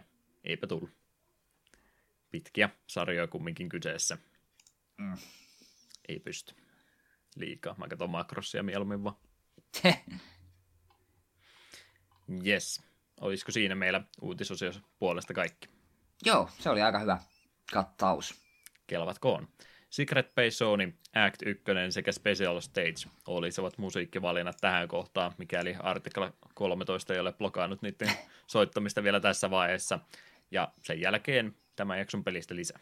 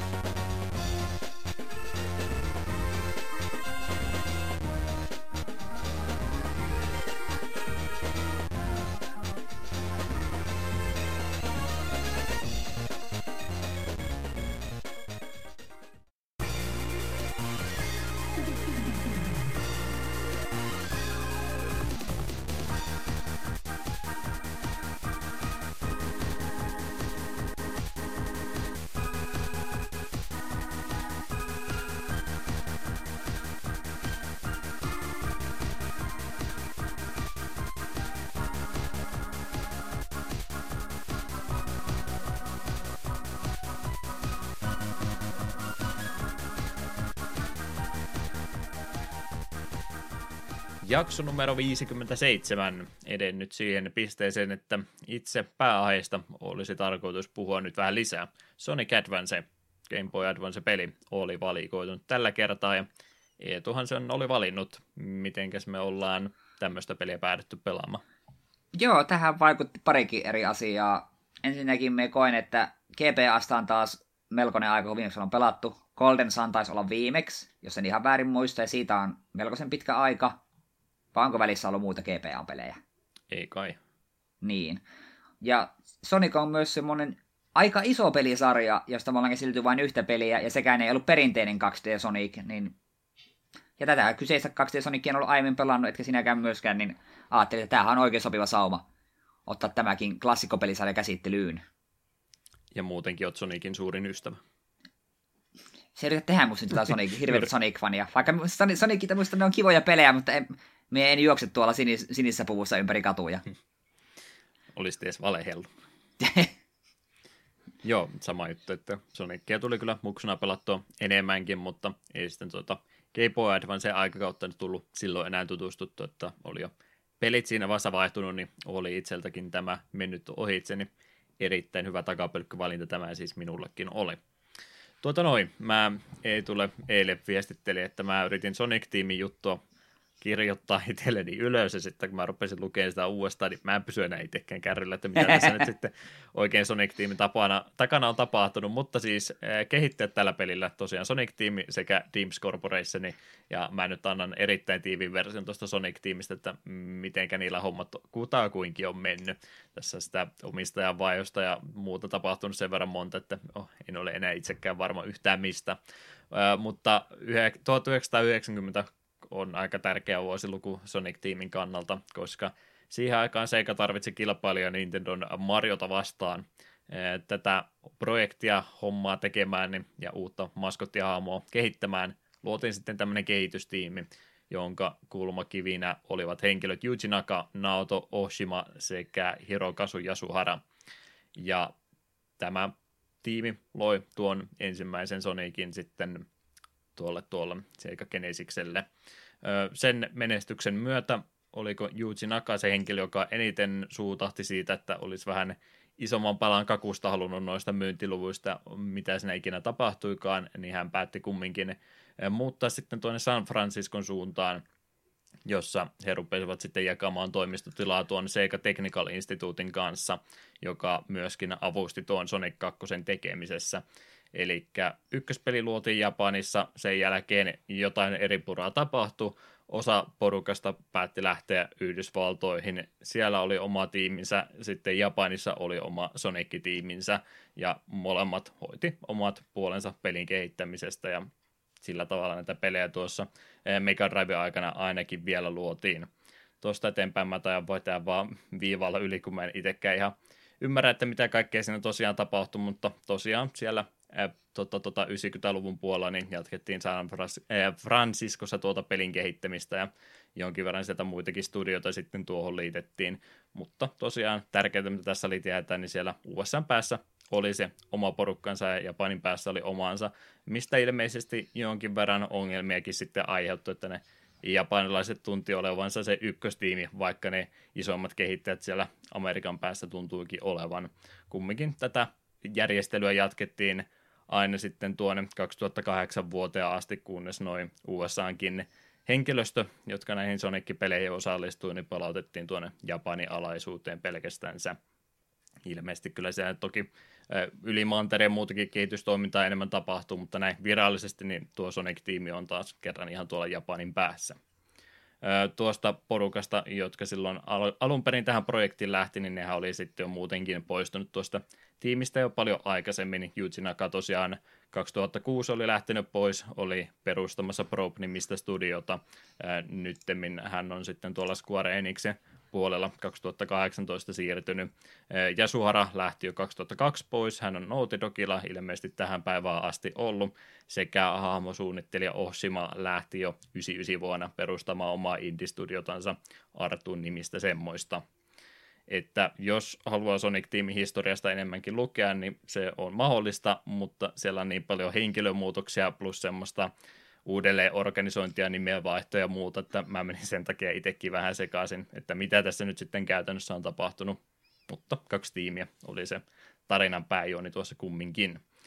Dimps oli sitten tämä toinen avustava Poppo tämän Sonic Advancein luomisessa. Kyseessä on tuommoinen 2000 vuonna perustettu studio, josta mä keskeytän itteni samaan me Dimpsistä puhuttiin muistaakseni suht hiljatta, ja mä en löytänyt missä asia yhteydessä. Osaako Eetu pelastaa mua? Mm, ei, kyllä soita kelloja.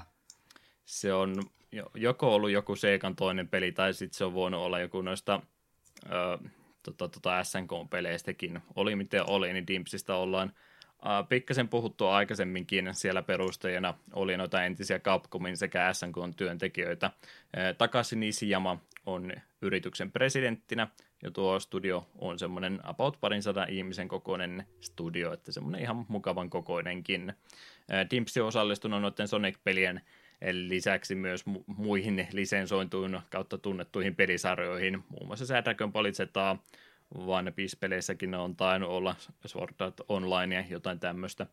Niihin on osallistunut. Plus sitten Street Fighter-pelisarjan yksi noista tekijäporukoista, tuo Nishiyama. Yrityksen presidentti on kumminkin yksi heistä, jotka tuon pelisarjan on alun perin alulle saattanut. Dimps oli tässä Sonic Advancen kehityksessä siinä päävastuuroolissa, koska tuolla Sonic-tiimillä oli aika paljon henkilöstöpulaa tätä projektia varten. Eli käytännössä naruja pidettiin siellä Sonic-tiimin päässä, mutta se raskain työ, mitä tämän pelin kehityksessä tehtiin, niin se tapahtui sitten Dimpsin henkilöstön kautta.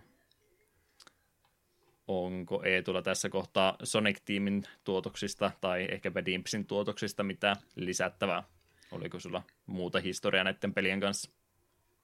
Eipä oikeastaan. Mitä tuolla Dimpsin nyt tuota pelejä äsken kattelin, niin oli siellä just Sonic ja Street Fighteria, mutta ei mitään sellaisia äärimmäisen merkittäviä. Mm. Ja Sonic-tiimiltä, no olen pelannut Sonicia. Niin. Johan siis Sonic-tiimi on muutakin pelejä tehnyt, että siellä oli tosiaan Burning Rangersia ja Nights into Dreamsia ja mitäs kaikkea Billy Hatcheria ne on tehnyt ja tämmöistä peliä, että on ne muutakin kuin Sonicia tehnyt, mutta ehdottomasti se on se iso juttu, kuten nimikin kertoo. Eugene Akasta nyt ajattelin pari sanaa sanoa, kun joku henkilö piti valita, että kuka oli se tärkeä henkilö tämän tekemisessä, niin kaipa se yksi Sonicin luojasta sitten täytyy olla. 65 vuonna syntynyt japanilaiskehittäjä, joka aloitti työt Seikan palveluksessa vuonna 1984. Varhaisia työsuorituksia häneltä nähtiin peleissä Girls Garden sekä Fantasy Star. Iso hittipeli tuli tosiaan tässä Sonic 1 muodossa sitten 91 90, jompikumpi.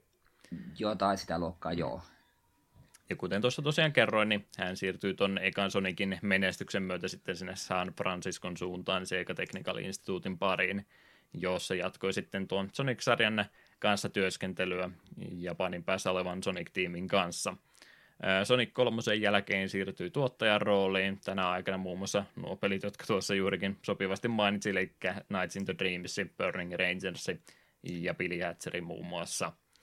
Ja 2006 oli tosiaan se Probe Studio, ja halusi lähteä urallaan tekemään jotain muutenkin kuin Sonic-pelejä, niin koki hän siinä kohtaa, että aika siirtyä muihin hommiin. Ja nyt tosiaan sitten viime vuonna sen Square Enix, niin siellä palveluksessa tällä hetkellä mies on julkaisu tälle pelille. Game Boy Advance-peli tosiaan oli siis kyseessä Japanissa ensiksi luonnollisesti joulukuun 20. päivä 2001, Pohjois-Amerikka helmikuun 3. 2002 ja sitten PAL-alueella maaliskuun 8. 2002 olisi kyseessä.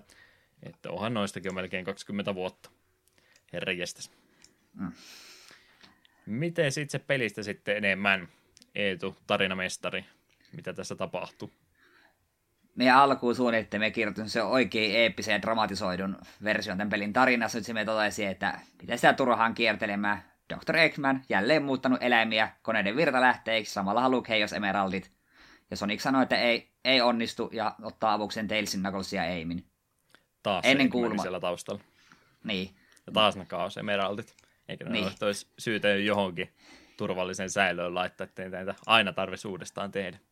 Niinpä. Voisi kuvitella, että kun ne on kertaalleen jo pelastettu, niin niitä ei laiteta taas piilotettaisi jonnekin, vaan jos vaikka Sonic pitäisi olla takataskussaan koko ajan, olisiko, olisiko mitään? Vähän liikaa pyydetty. no ei se tarinapuoli taida Sonic-peleissä kumminkaan tärkeimmässä roolissa olla, niin ehkä siitä voidaan anteeksi annot antaa tässä kohtaa.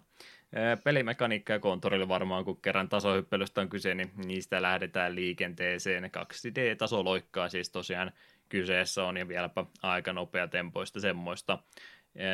Tota, tota, Sonic-pelit nyt varmaan valtaosalle kuuntelijoista on tuttuja, mutta tosiaan se nopeus on tärkeässä roolissa, ja sitä platformingia ehkä ei ole niin tarkkaa ollut kuin noissa aikaisemmissa, mutta kyllä toi Sonic Advance pikkasen noista ainakin ne ää, kotikonsoleiden versiosta, niin on siinä pieniä muutoksia ehkä mukaan tuotu.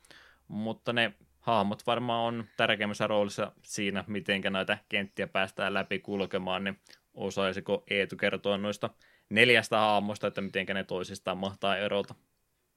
Joo, ensinnäkin on tietysti meillä Sonic, yllätys yllätys, pelin nopein hahmo ja Sonicin tällainen uniikki juttu on tällainen niin sanottu quick cardi. Painat ilmassa uudelleen hyppynappina, tulee semmoinen pieni välähdys, jolla, jota ilmeisesti pystyy käyttämään tiettyjen projectilien blokkaamiseen. En Aika. Sonicilla it, hmm.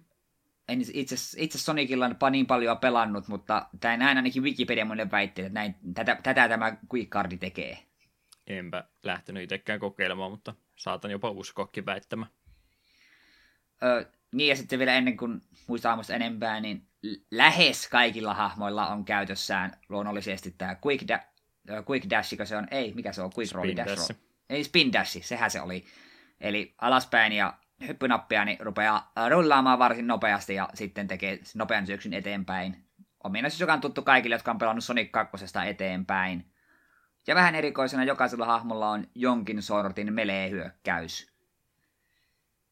Joka sitten, ei niin hyödyllinen välttämättä ole, mutta on joo, kumminkin. Joo, se sitten harvoin tulee tilannetta, missä sitä tarvitsisi käyttää. Siinä oli Sonic, tällainen perustyylisä hahmo, mutta nopein, niin veikkaan, että speedrunnerit varmaan käyttää Sonicia. Olet oikeassa.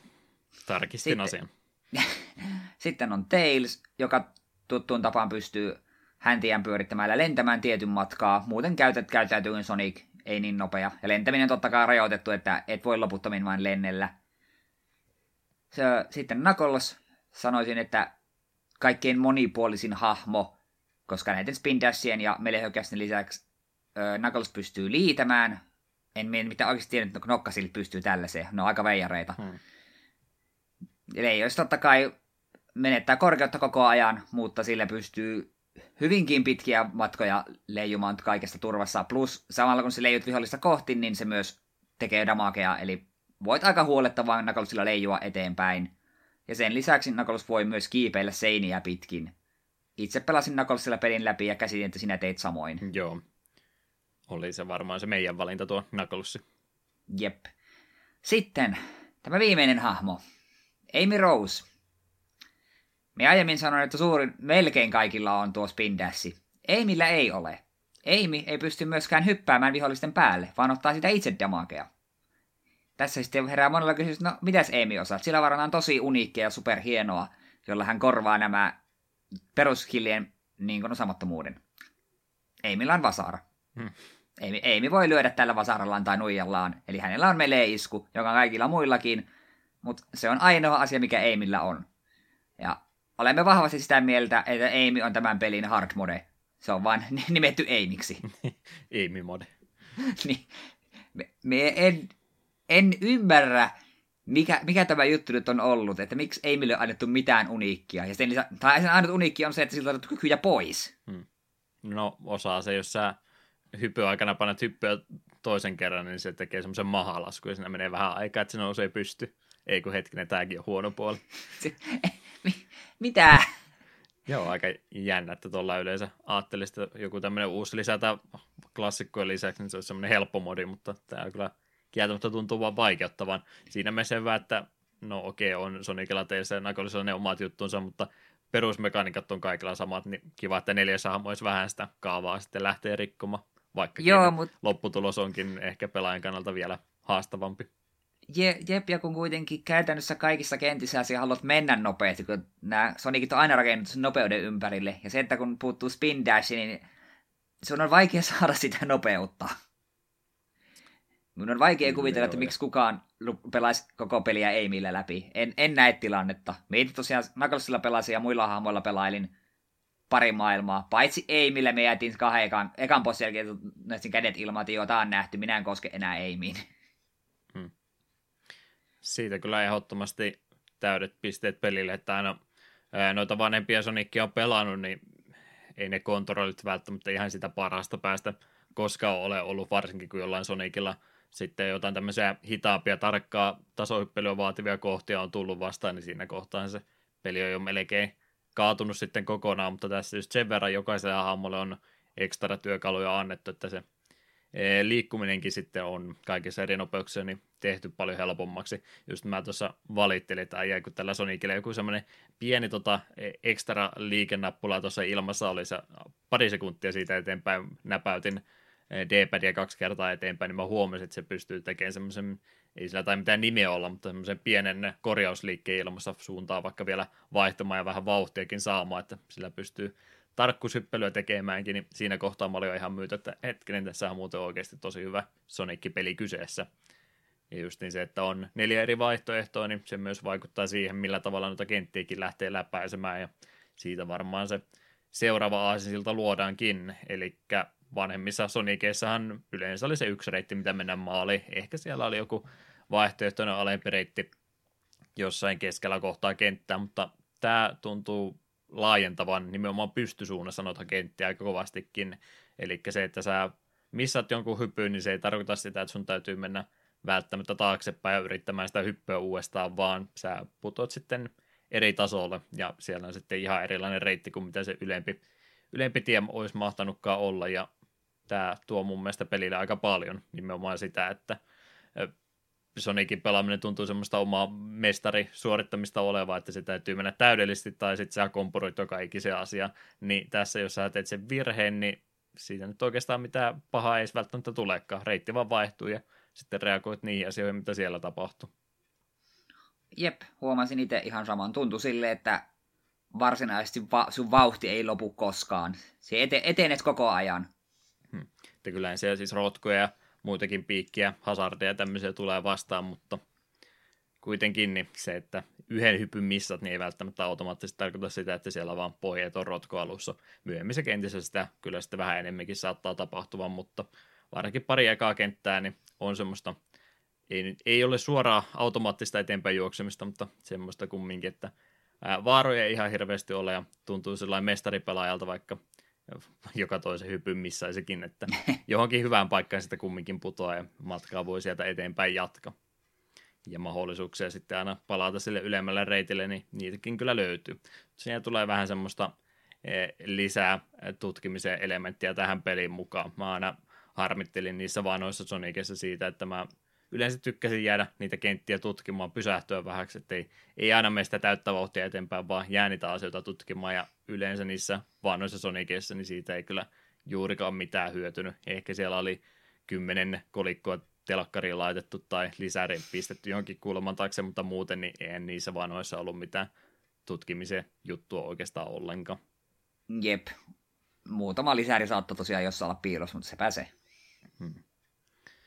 Kuutisen kenttää tästä pelistä tosiaan löytyy yhteensä, jotka on aina kahteen eri aktiin jaettu, ja toisen aktin lopussa sitten aina se bossitaistelukin tulee, plus näiden kuuden kentän jälkeen sitten yksi viimeinen kenttä on tulossa. Okei, spoilerina sanottako, että senkin jälkeen on vielä yksi, mutta ehkä ei siitä nyt se enempää säästetään kuuntelijoillekin jotain löytämisen riemua tästä vielä, mutta muuten niin aika tiivis pelihän tuo on. Sanoisin, että vähän liiankin vähän.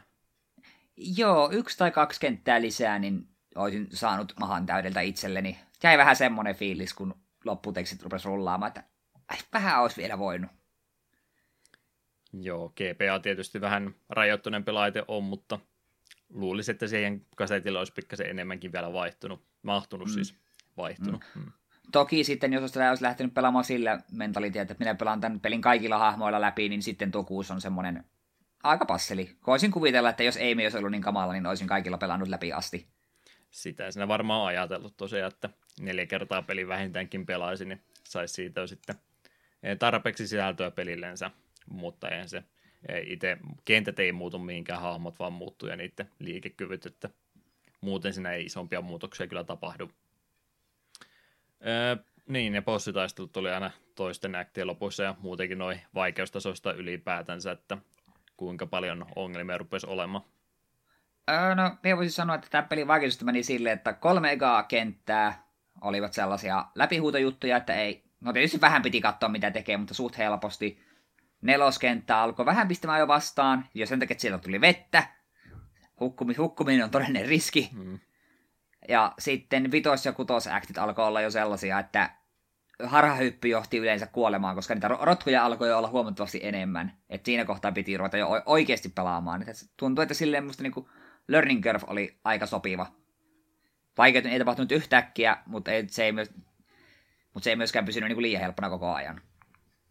Joo, vitossa oli niitä pohjattomia rotkoja vähän enemmän sitten kuin aikaisemmin, kun toinen meni jo ehkä vähän sokkelomaiseksikin. Tai no, jos ei sokkelomaiseksi, niin semmoiseksi, että jos sä missasit hypyyn, niin sä putoisit tietyn verran takaisinpäin ja sun piti sitten samaa reittiä yrittää uudestaan, että siinä rupesi sitten jo vähän vaatimaankin sitä, ettei nyt voi ihan miten vaan mennä mistä tahansa. Jep. Kyllä, kyllä. Miten tosiaan bossitaistelut ylipäätänsä, ei ne nyt näissä peleissä yleensä niin mahdottoman vaikeita ole. Va- ne ehkä muuten voisi olla vaikeita, mutta mä oikein tiedä, piti sulta kysyä muutenkin, että mitä mieltä sä tästä Sonicin pelisarjan helttisysteemistä oot, eli jos on yksi ringi sulla käytössä, niin sä voit ottaa se osuma ja sitten kun sulla kaikki ringit mennyt, niin sen jälkeen vasta on kuolevainen. Tämä on vähän semmoinen systeemi, että tälle pitäisi, jos tulee vielä lisää perinteisiä Sonicia, niin sille pitäisi löytää joku parempi, parempi vaihtoehto, koska se meni aika pitkät pomotappelut siihen, että mulla on se yksi ringi, mä otan osuma, niin me se ringin takaisin ja jatkan, jatkan samaa rataa. Vähän Ainoa... fiilis on sen kanssa, että se on vaan nyt ollut niin pitkään tuo systeemi sama, ettei sitä oikein enää kukaan halua lähteä vaihtamaankaan. Kaikki olettaa, että se toimii näin. Niin. Että pitäisikö siinä sitten, jos sitä pientä vaikeutusta halutaan, niin olla joku elementti, että jos se on sama ringi lentää uudestaan, niin se aika kuinka kauan sä voit kerätä se uudestaan, niin lyhenee joka kerta. Niin, tai sitten ylipäätään se, että kun sinun osuu, niin sitten menetä kaikkia, vai menetä niin tietyn prosentin. Että periaatteessa ringit toisivat enemmän kuin HP. Se olisi, musta, se olisi ehkä kuitenkin parempi. Tai juuri tuo, että se aika olisi aina vaan lyhyempi. Että jos se on se yksi... Kumminkin suojaa niin paljon toi kikkailu, että mäkään vaikeimmissa taistelussa välittänyt väestämisestä ollenkaan kävi vaan yhden pinnan vahinkoa tekemässä keräämässä ringin takaisin, ja näin se on ainakin toiminut, mutta ehkä asiat voisi muutenkin tehdä. Mm, ainoa poikkeus oli neloskentän bossi, koska se oli veden alla, niin huk- hukkuminen oli riski. Mm. Se bossi oli minun mielestä pelin hankalin. Joo, siinä oli ihan fiksusti kenttäsuunnittelu on muutenkin hyödynnetty. Ainoa vaan sitten tota, ää, hetkinen, oliko se Eimillä vai millä pystyi hyppäämään suoraan sinne ylös asti? Sillä oli joku, niin se, ei, joo, eikö sillä Eimillä nimenomaan se, että se pystyy paikaltaan hyppäämään korkeammalle kuin mikään muu hahmoista, niin sillä mielestä pystyy sen bossi aika helposti vetää, että No, Aa, vaan hyppää sitten. sinne alhaalta ylös ja ta- taas on täydet hapet päälle ja ei muuta kuin uudesta. Niin, no sitten. Enpä se sitä hoksennut. Oli ei missäkin jotain hyvää siis. No oli, oli. Se vaan vaatii vähän eri asennetta kuin muilla hahmoilla. Joo, me meitä kyllä Knucklesilla pelatessa mun strategia kaikkiin bossille, että me vaan liidin niitä päin, koska se kun liidet vihollista päin, niin teet myös damagea, niin pystyt vaan vum. Mm. Se hit taktiikkaa. Jep, jep niitä Chaos Emeraldejakin tuossa tosiaan peliin on piilotettu. Tämä on semmoinen systeemi, mitä ne ei, ei onko ne ihan tarkoituksella joka kerta erilainen, mutta tuntuu, että joka ikinen Sonic-peli, mitä mä pelaan, niin täytyy aina erikseen tutkia, että miten ne emeraldit tässä pelissä toimii. Nyt on tehty sillä tavalla, että ne on piilotettu bonuskenttien taakse, ja ne kentät on sijoitettu sinne kenttään ihan jonnekin sivureiteille. Eli sun täytyy löytää joku semmoinen tietty jousi, erinäköinen kuin mikään muu, joka sitten lennättää sut sinne bonuskentän puolelle. Yleensä ne on aina jonnekin sinne reitin ylälaitaan piilotettu, ettei, ja semmoiseen paikkaan vieläpä, että jos, jos et oikein etsimällä etsin näitä, niin todennäköisesti aika harvoin niihin vahingossa törmäät, että joutuu vähän semmoista tarkkaavasta tutkimustyötä siinä tekemään, jos mieli ne löytää. Yrititkö edes jos Emeraldia kerätä? Öö, yhden löy- kentän niin kuin löysin Just kun Nakossa kun pystyy kiipeämään, niin silleen tälle pä- päädyin johon kentän ylälaita ja sieltä löytyy. Niin... Mutta minä epäonnistuin siinä minipelissä aika kamalasti. Ja olin kuitenkin kolmannessa vai neljännessä kentässä jo menossa, niin ajattelin, että en, en minä kyllä näitä kaikkia saa mitenkään kerättyä, niin ihan sama. Hmm. Jo minipelit tässä Sonicissa yleensä on aina ollut semmoisia pieniä tekniikkademoja muutenkin, että mihinkä ää, tota, tota, konsolirauta pystyykään. Tämä nyt oli ehkä vähän semmoinen toisinta semmoista vanhemmasta versiosta, että tässä nyt tosiaan surfilaudalla käytännössä pudottiin putkea alaspäin, mikä nyt on käytännössä sama kuin juokset sitä putkea pitkin, mutta perspektiivi oli nyt vaan vähän erilainen. Mm. En tiedä, johtuiko perspektiivistä vai oliko hitboxit vaan outoja, mutta minulla oli paljon vaikeuksia asua niihin ringeihin. Mm. Miten muuten muistat, mikä se su- suosikki variaatio näistä tota, kaosemeraldien löytämisestä on, kun niitä niin monenlaisia on ollut? Minun on kyllä pakko nyt vetää nostalgiakorttia ja sanoa Sonic 1. Joka oli? Se oli se ihme labyrintti, missä piti äh, Chaos Emeraldion keske, semmoisten kivien keskellä. Ja se oliko se se psykedeellinen versio? Kyllä, just se psykedeellinen versio. Sirkusmusiikit kuuluu ja miettii, että mitä aineita sitä tänään onkaan vetänyt, kun värit vaan siellä vaihtuu koko ajan ruudussa. Jep, kyllä. Minulla on niin paljon nostalgia Sonic 1 kohtaa, ja sitä minipeliä olen pelannut niistä kaikkien eniten, niin... Ja se on täälläkin ainut, missä olen kaikki Chaos Emeraldit ikinä kerännyt, niin sen takia mulla on todella paljon nostalgia sitä kohtaan. Ja minä tykkään, se on ihan hauska. Mä oon aina tykännyt siitä, mikä on sieltä ollaan takaa juostaan 3D-alueella, että se oli niin u- uusinta uutta siihen aikaan, kun se ekaan kertaa näin, että onko tämmöinen edes mahdollista videopelikonsolilla. Aivan mahdotonta. Jota tosiaan, miten nämä Chaos Emeraldit on näissä Sonic-peleissä ollut, niin ne on kyllä muuttunut niin kovasti, että välillä on ollut, että tota, tota, maaliin pitää mennä tietty ringimäärän mukana. Joskus ollut checkpointista päässyt sinne bonuskenttiin ja tällä, että se on vähän, joka kerta täytyy eri asiaan varautua, että se ei oikein ikinä tunnu sama oleva. Eikö ne osannut päättää, mikä on paras, että ne ei ollut ikinä tyytyväinen vai tarkoituksella, kun ne sitten aina muuttaa sitä. Enpä osaa siihen sanoa kumminkaan. Mm meidän noissa Master Systemissä ne oli vaan sillä kenttiin pudotettu. No, se on, se on tossa noin, ota se siitä.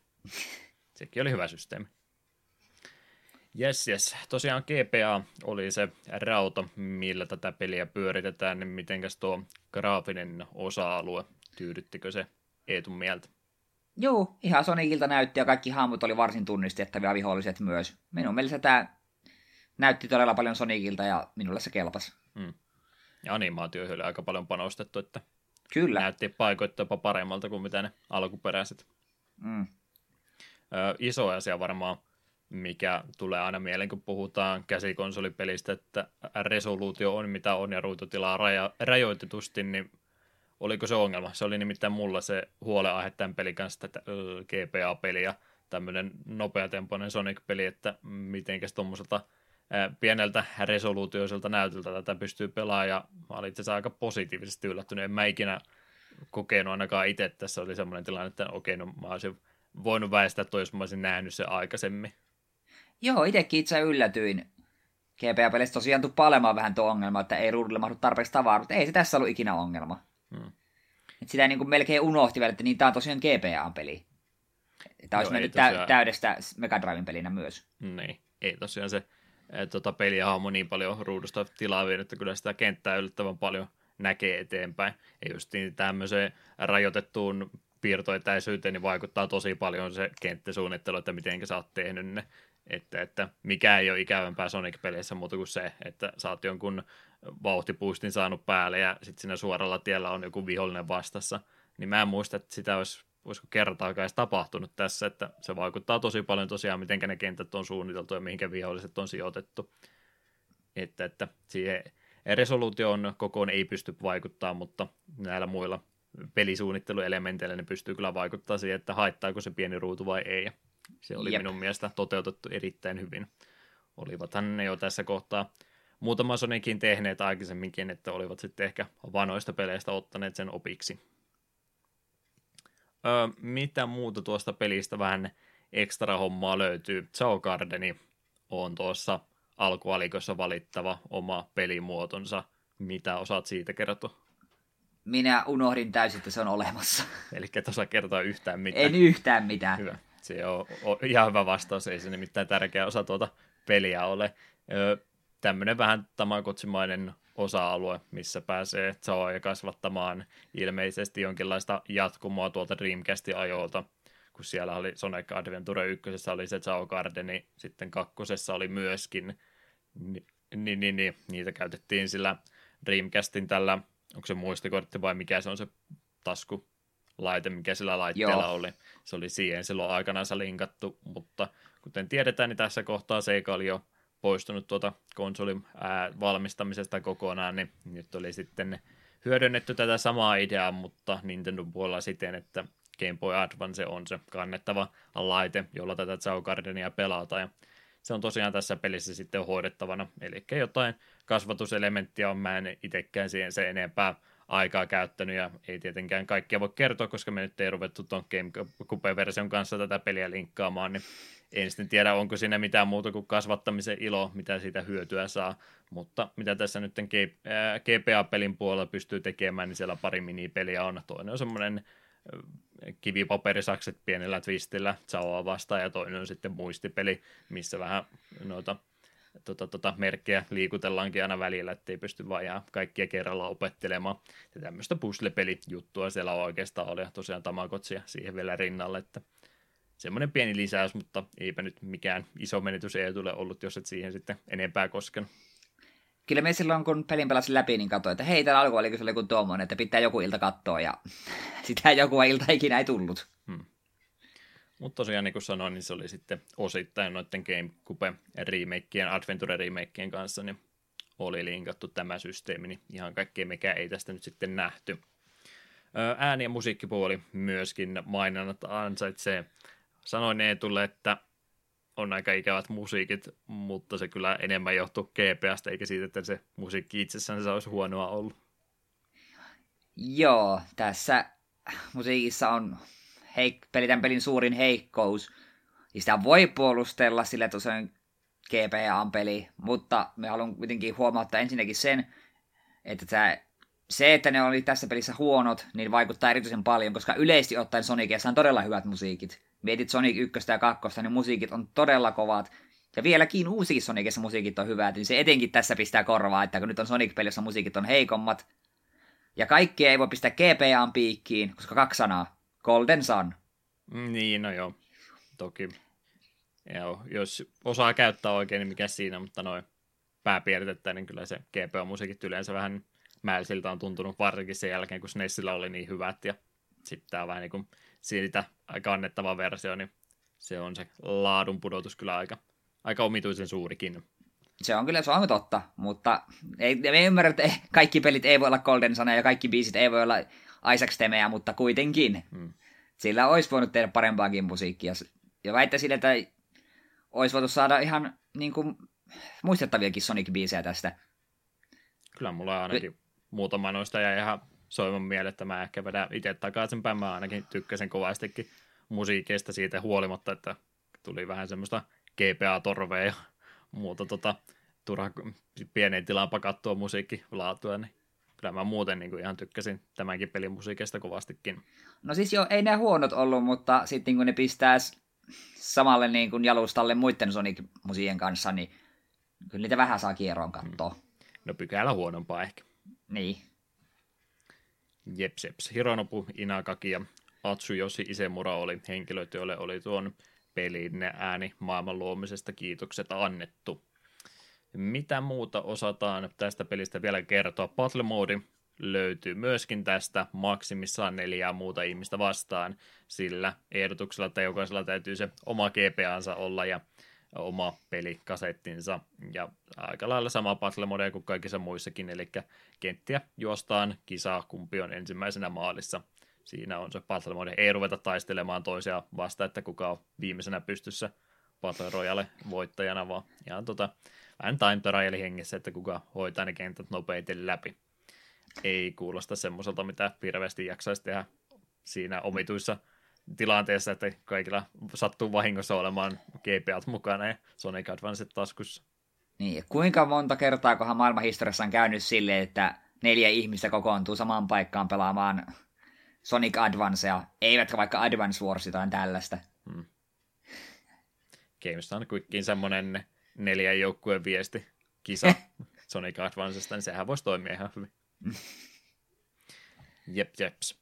Tosiaan ensimmäinen Nintendo-laitteella nähty Sonic-peli oli tämä Sonic Advance, eli siinä oli justiin vuosi puolitoista sen jälkeen, kun Dreamcastilla tuli se hetki, Sega totesi, että okei, ei, me enää tehdäkään tämmöistä, että ruvetaan jatkossa vaan pelkästään pelejä tekemään. Ja aika lailla piakkoin tämän päätöksen jälkeen ruvettiin tosiaan miettimään, että miten tuota Sonicia sitten hyödynnettäisiin kilpailijoiden konsoleilla, ja Sonic Advance oli sitten tosiaan se ensimmäinen peli, mikä tällä Nintendo puolella nähtiin. Ei ollut ensimmäinen kerta kumminkaan, kun Sonicia nähtiin muiden valmistaja-alustoilla. Ymmärtääkseni, jos mä nyt oikein olin tutkivina, niin oliko Neo Geon näillä kannettavilla konsoleilla oli joku käännös aikaisemminkin, plus täytyy ehdottomasti muistaa, että Tiger Electronics teki niitä tota, 20 markan näitä mahtavia kannettavia laitteita, niin sielläkin Sonic oli käynyt, että ei ollut ihan ensimmäinen kumminkaan ei seikan laitteella nähty Sonic kyseessä. Täytyy olla tarkkoja näiden faktojen kanssa. Me ei nyt ole ihan varma, että voiko niitä Tiger Electronicin versioita nyt ihan laskea tälle listalle. On ne yhtä, yhtä arvokkaita kuin kaikki muutkin. Milloin me ruvetaan käsittelemään niitä? vuotta about ollut se. kymmenen vuotta täytti Sonic, kun tämä Sonic Advance tuli, että periaatteessa kymmenvuotisjuhlapeli Sonicille kyseessä. Viki Shards, en ole tätä yleensä hyödyntänyt, mutta välillä tulee aina vilkaistu, että miten nämä pelit on mahtanutkaan myydä, ja ainakin ne kyseinen sivusto väitti, että 2,24 miljoonaa kappaletta olisi ensimmäinen Sonic Advance myynyt, joista yli puolet oli sitten pelkästään Pohjois-Amerikassa, ja sitten kyseessä on yksi parhaiten myynnistä GPA-peleistä. Eipä tule sinänsä yllätyksenä varmaan se hype ollut kumminkin semikorkeana silloin, kun Seika kaatunut ja ollaan ruvettu kuvittelemaan, että ei, ei herrajasta Sonicia Nintendo laitteella. Onko tämä edes mahdollista? Mielenkiintoa on varmasti ollut tuohon aikaan kovastikin.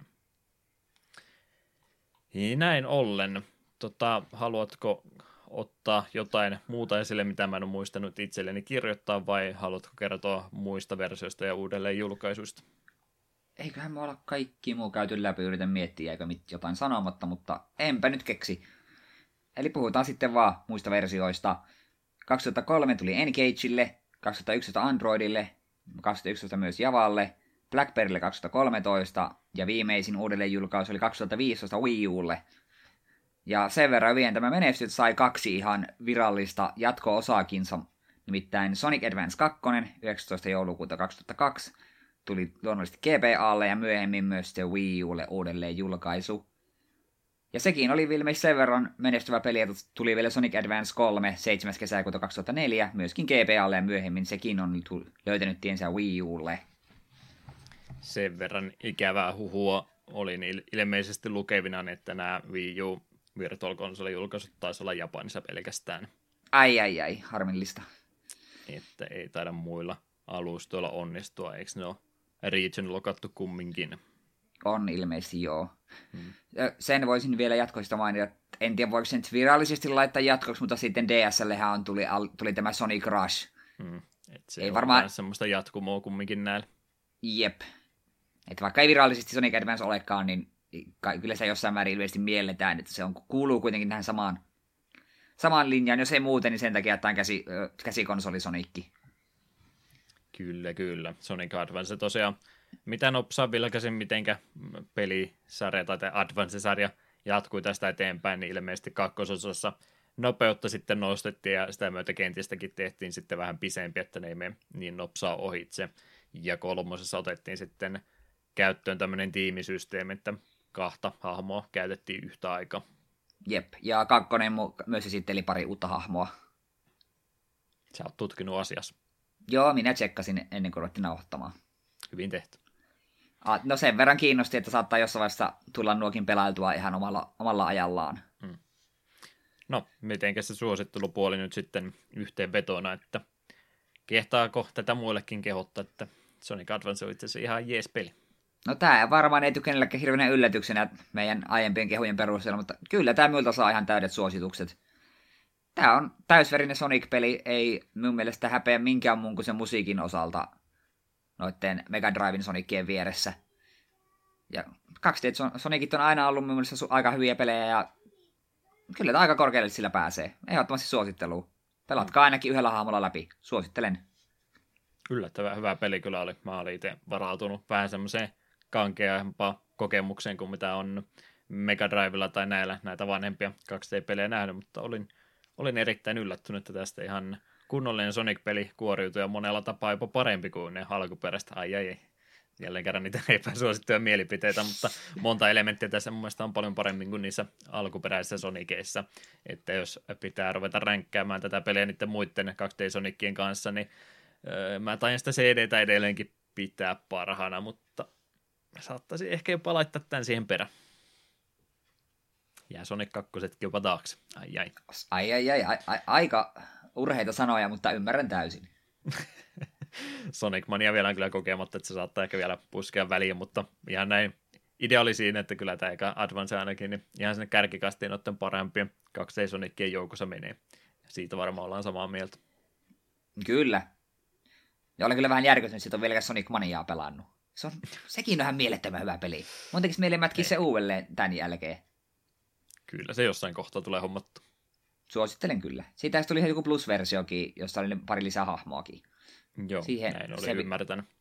Pitäisi varmaan se, mun mielestä se oli erillisenä DLCnä myös, niin pitäisi varmaan jossain vaiheessa poimia. Hmm.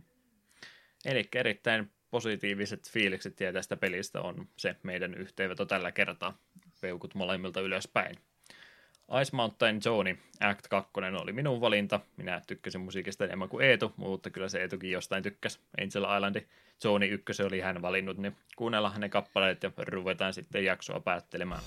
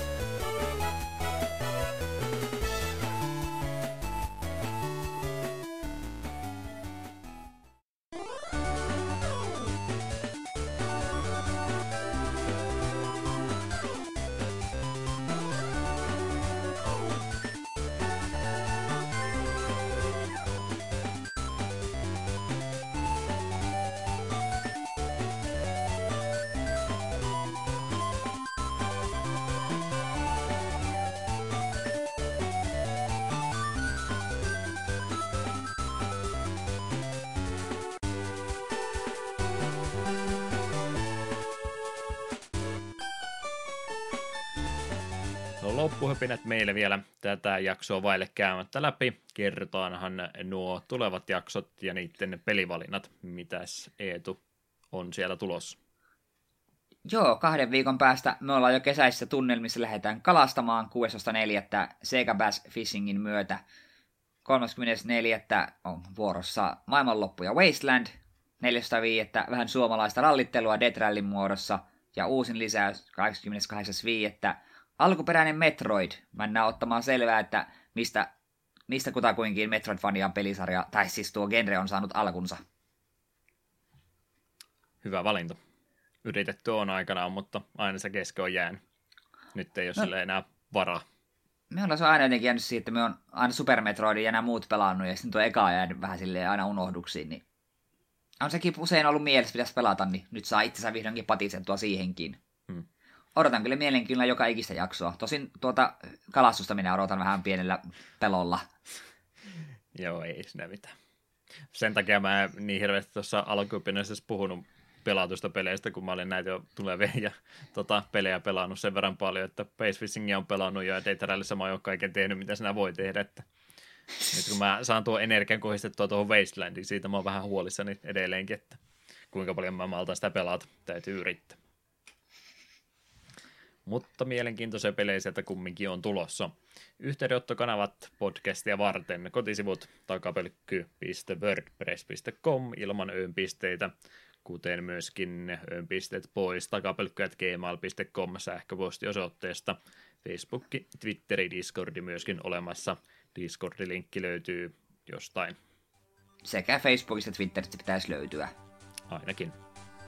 Eetu löytyy mistä? Minä löydyn Klaus Nymerkin takaa vähän joka puolella, Twitterissä The eteen. Ja sitten missä luuraa Juha. YouTubessa Deokin89 Legend of Dragoon jatkuu piakkoin. No, seuraava jakson mennessä. Twitchissä Deokin myös löytyy. Pitäisi varmaan Base vähän pelata. Annetaan kaloille vähän siimaa ja sitten vedetään matto alta. Vähän niin kuin ensi tekee. Ja Twitteri on myöskin Deokin nimimerkillä. Näistä ainakin löytyy. Näin ollen jälleen kerran semmonen näppärä kahden tunnin jakso. Mä tuossa ihmettelin, että miten me ollaan jotenkin osuttu tähän tasan kahteen tuntiin. Meillä alkupäästä nimittäin jaksojen mitat heitteli niinkin kovasti, mutta me ollaan jotenkin yrittämättä niin aina osuttu tähän kahteen tuntiin. Nyt kun sä mainitsit se ääneen, niin meillä seuraava jakso on puolitoista tuntia, sen jälkeen kolme puoli tuntia. Ei ole mahdollista, koska mä puhun Seika Base Fishingistä vähintään kaksi tuntia. Ah, apua. Sun täytyy, sun täytyy ymmärtää näiden vieheitten erikoisuudet miten ne eroaa toisistaan, ja sitten sulla on pistokoet tulossa siellä lopussa. Me en tykkää edes oikeasta kalastuksesta. Ei minäkään, mutta se eikä tekee kaiken paremmin. Me on pelannut sitä, me on pelannut sitä vanhaa suomalaista eräjorman kalastuspeliä, eikö se riitä? No on se aika hyvin, mutta ei riitä vielä. No, enköhän me joku ilta tuota rupea pelailemaan. Credits-musiikit tuosta vielä Sonic Advancesta taustalle soimaan, ja eiköhän se ole tosiaan tämä homma nyt sitten hoidettuna loppuunsa. Kevät koittaa, ei tulla saatesanat myöskin. Se veit mun sanat. Me... Et sä saa me... joka kerta puhua säästä, sun täytyy nyt Me just, jotain a... parempaa. No kun ajattelin, että viimeisen kerran mainitsin säästä, kun vihdoinkin kevät on tulossa. No mä Ää... saatesanoina kysyn sulta, onko pakko mennä kovaa, jos ei halua? Ei ole pakko. Mennään kaikessa rauhassa. Syyssymällä!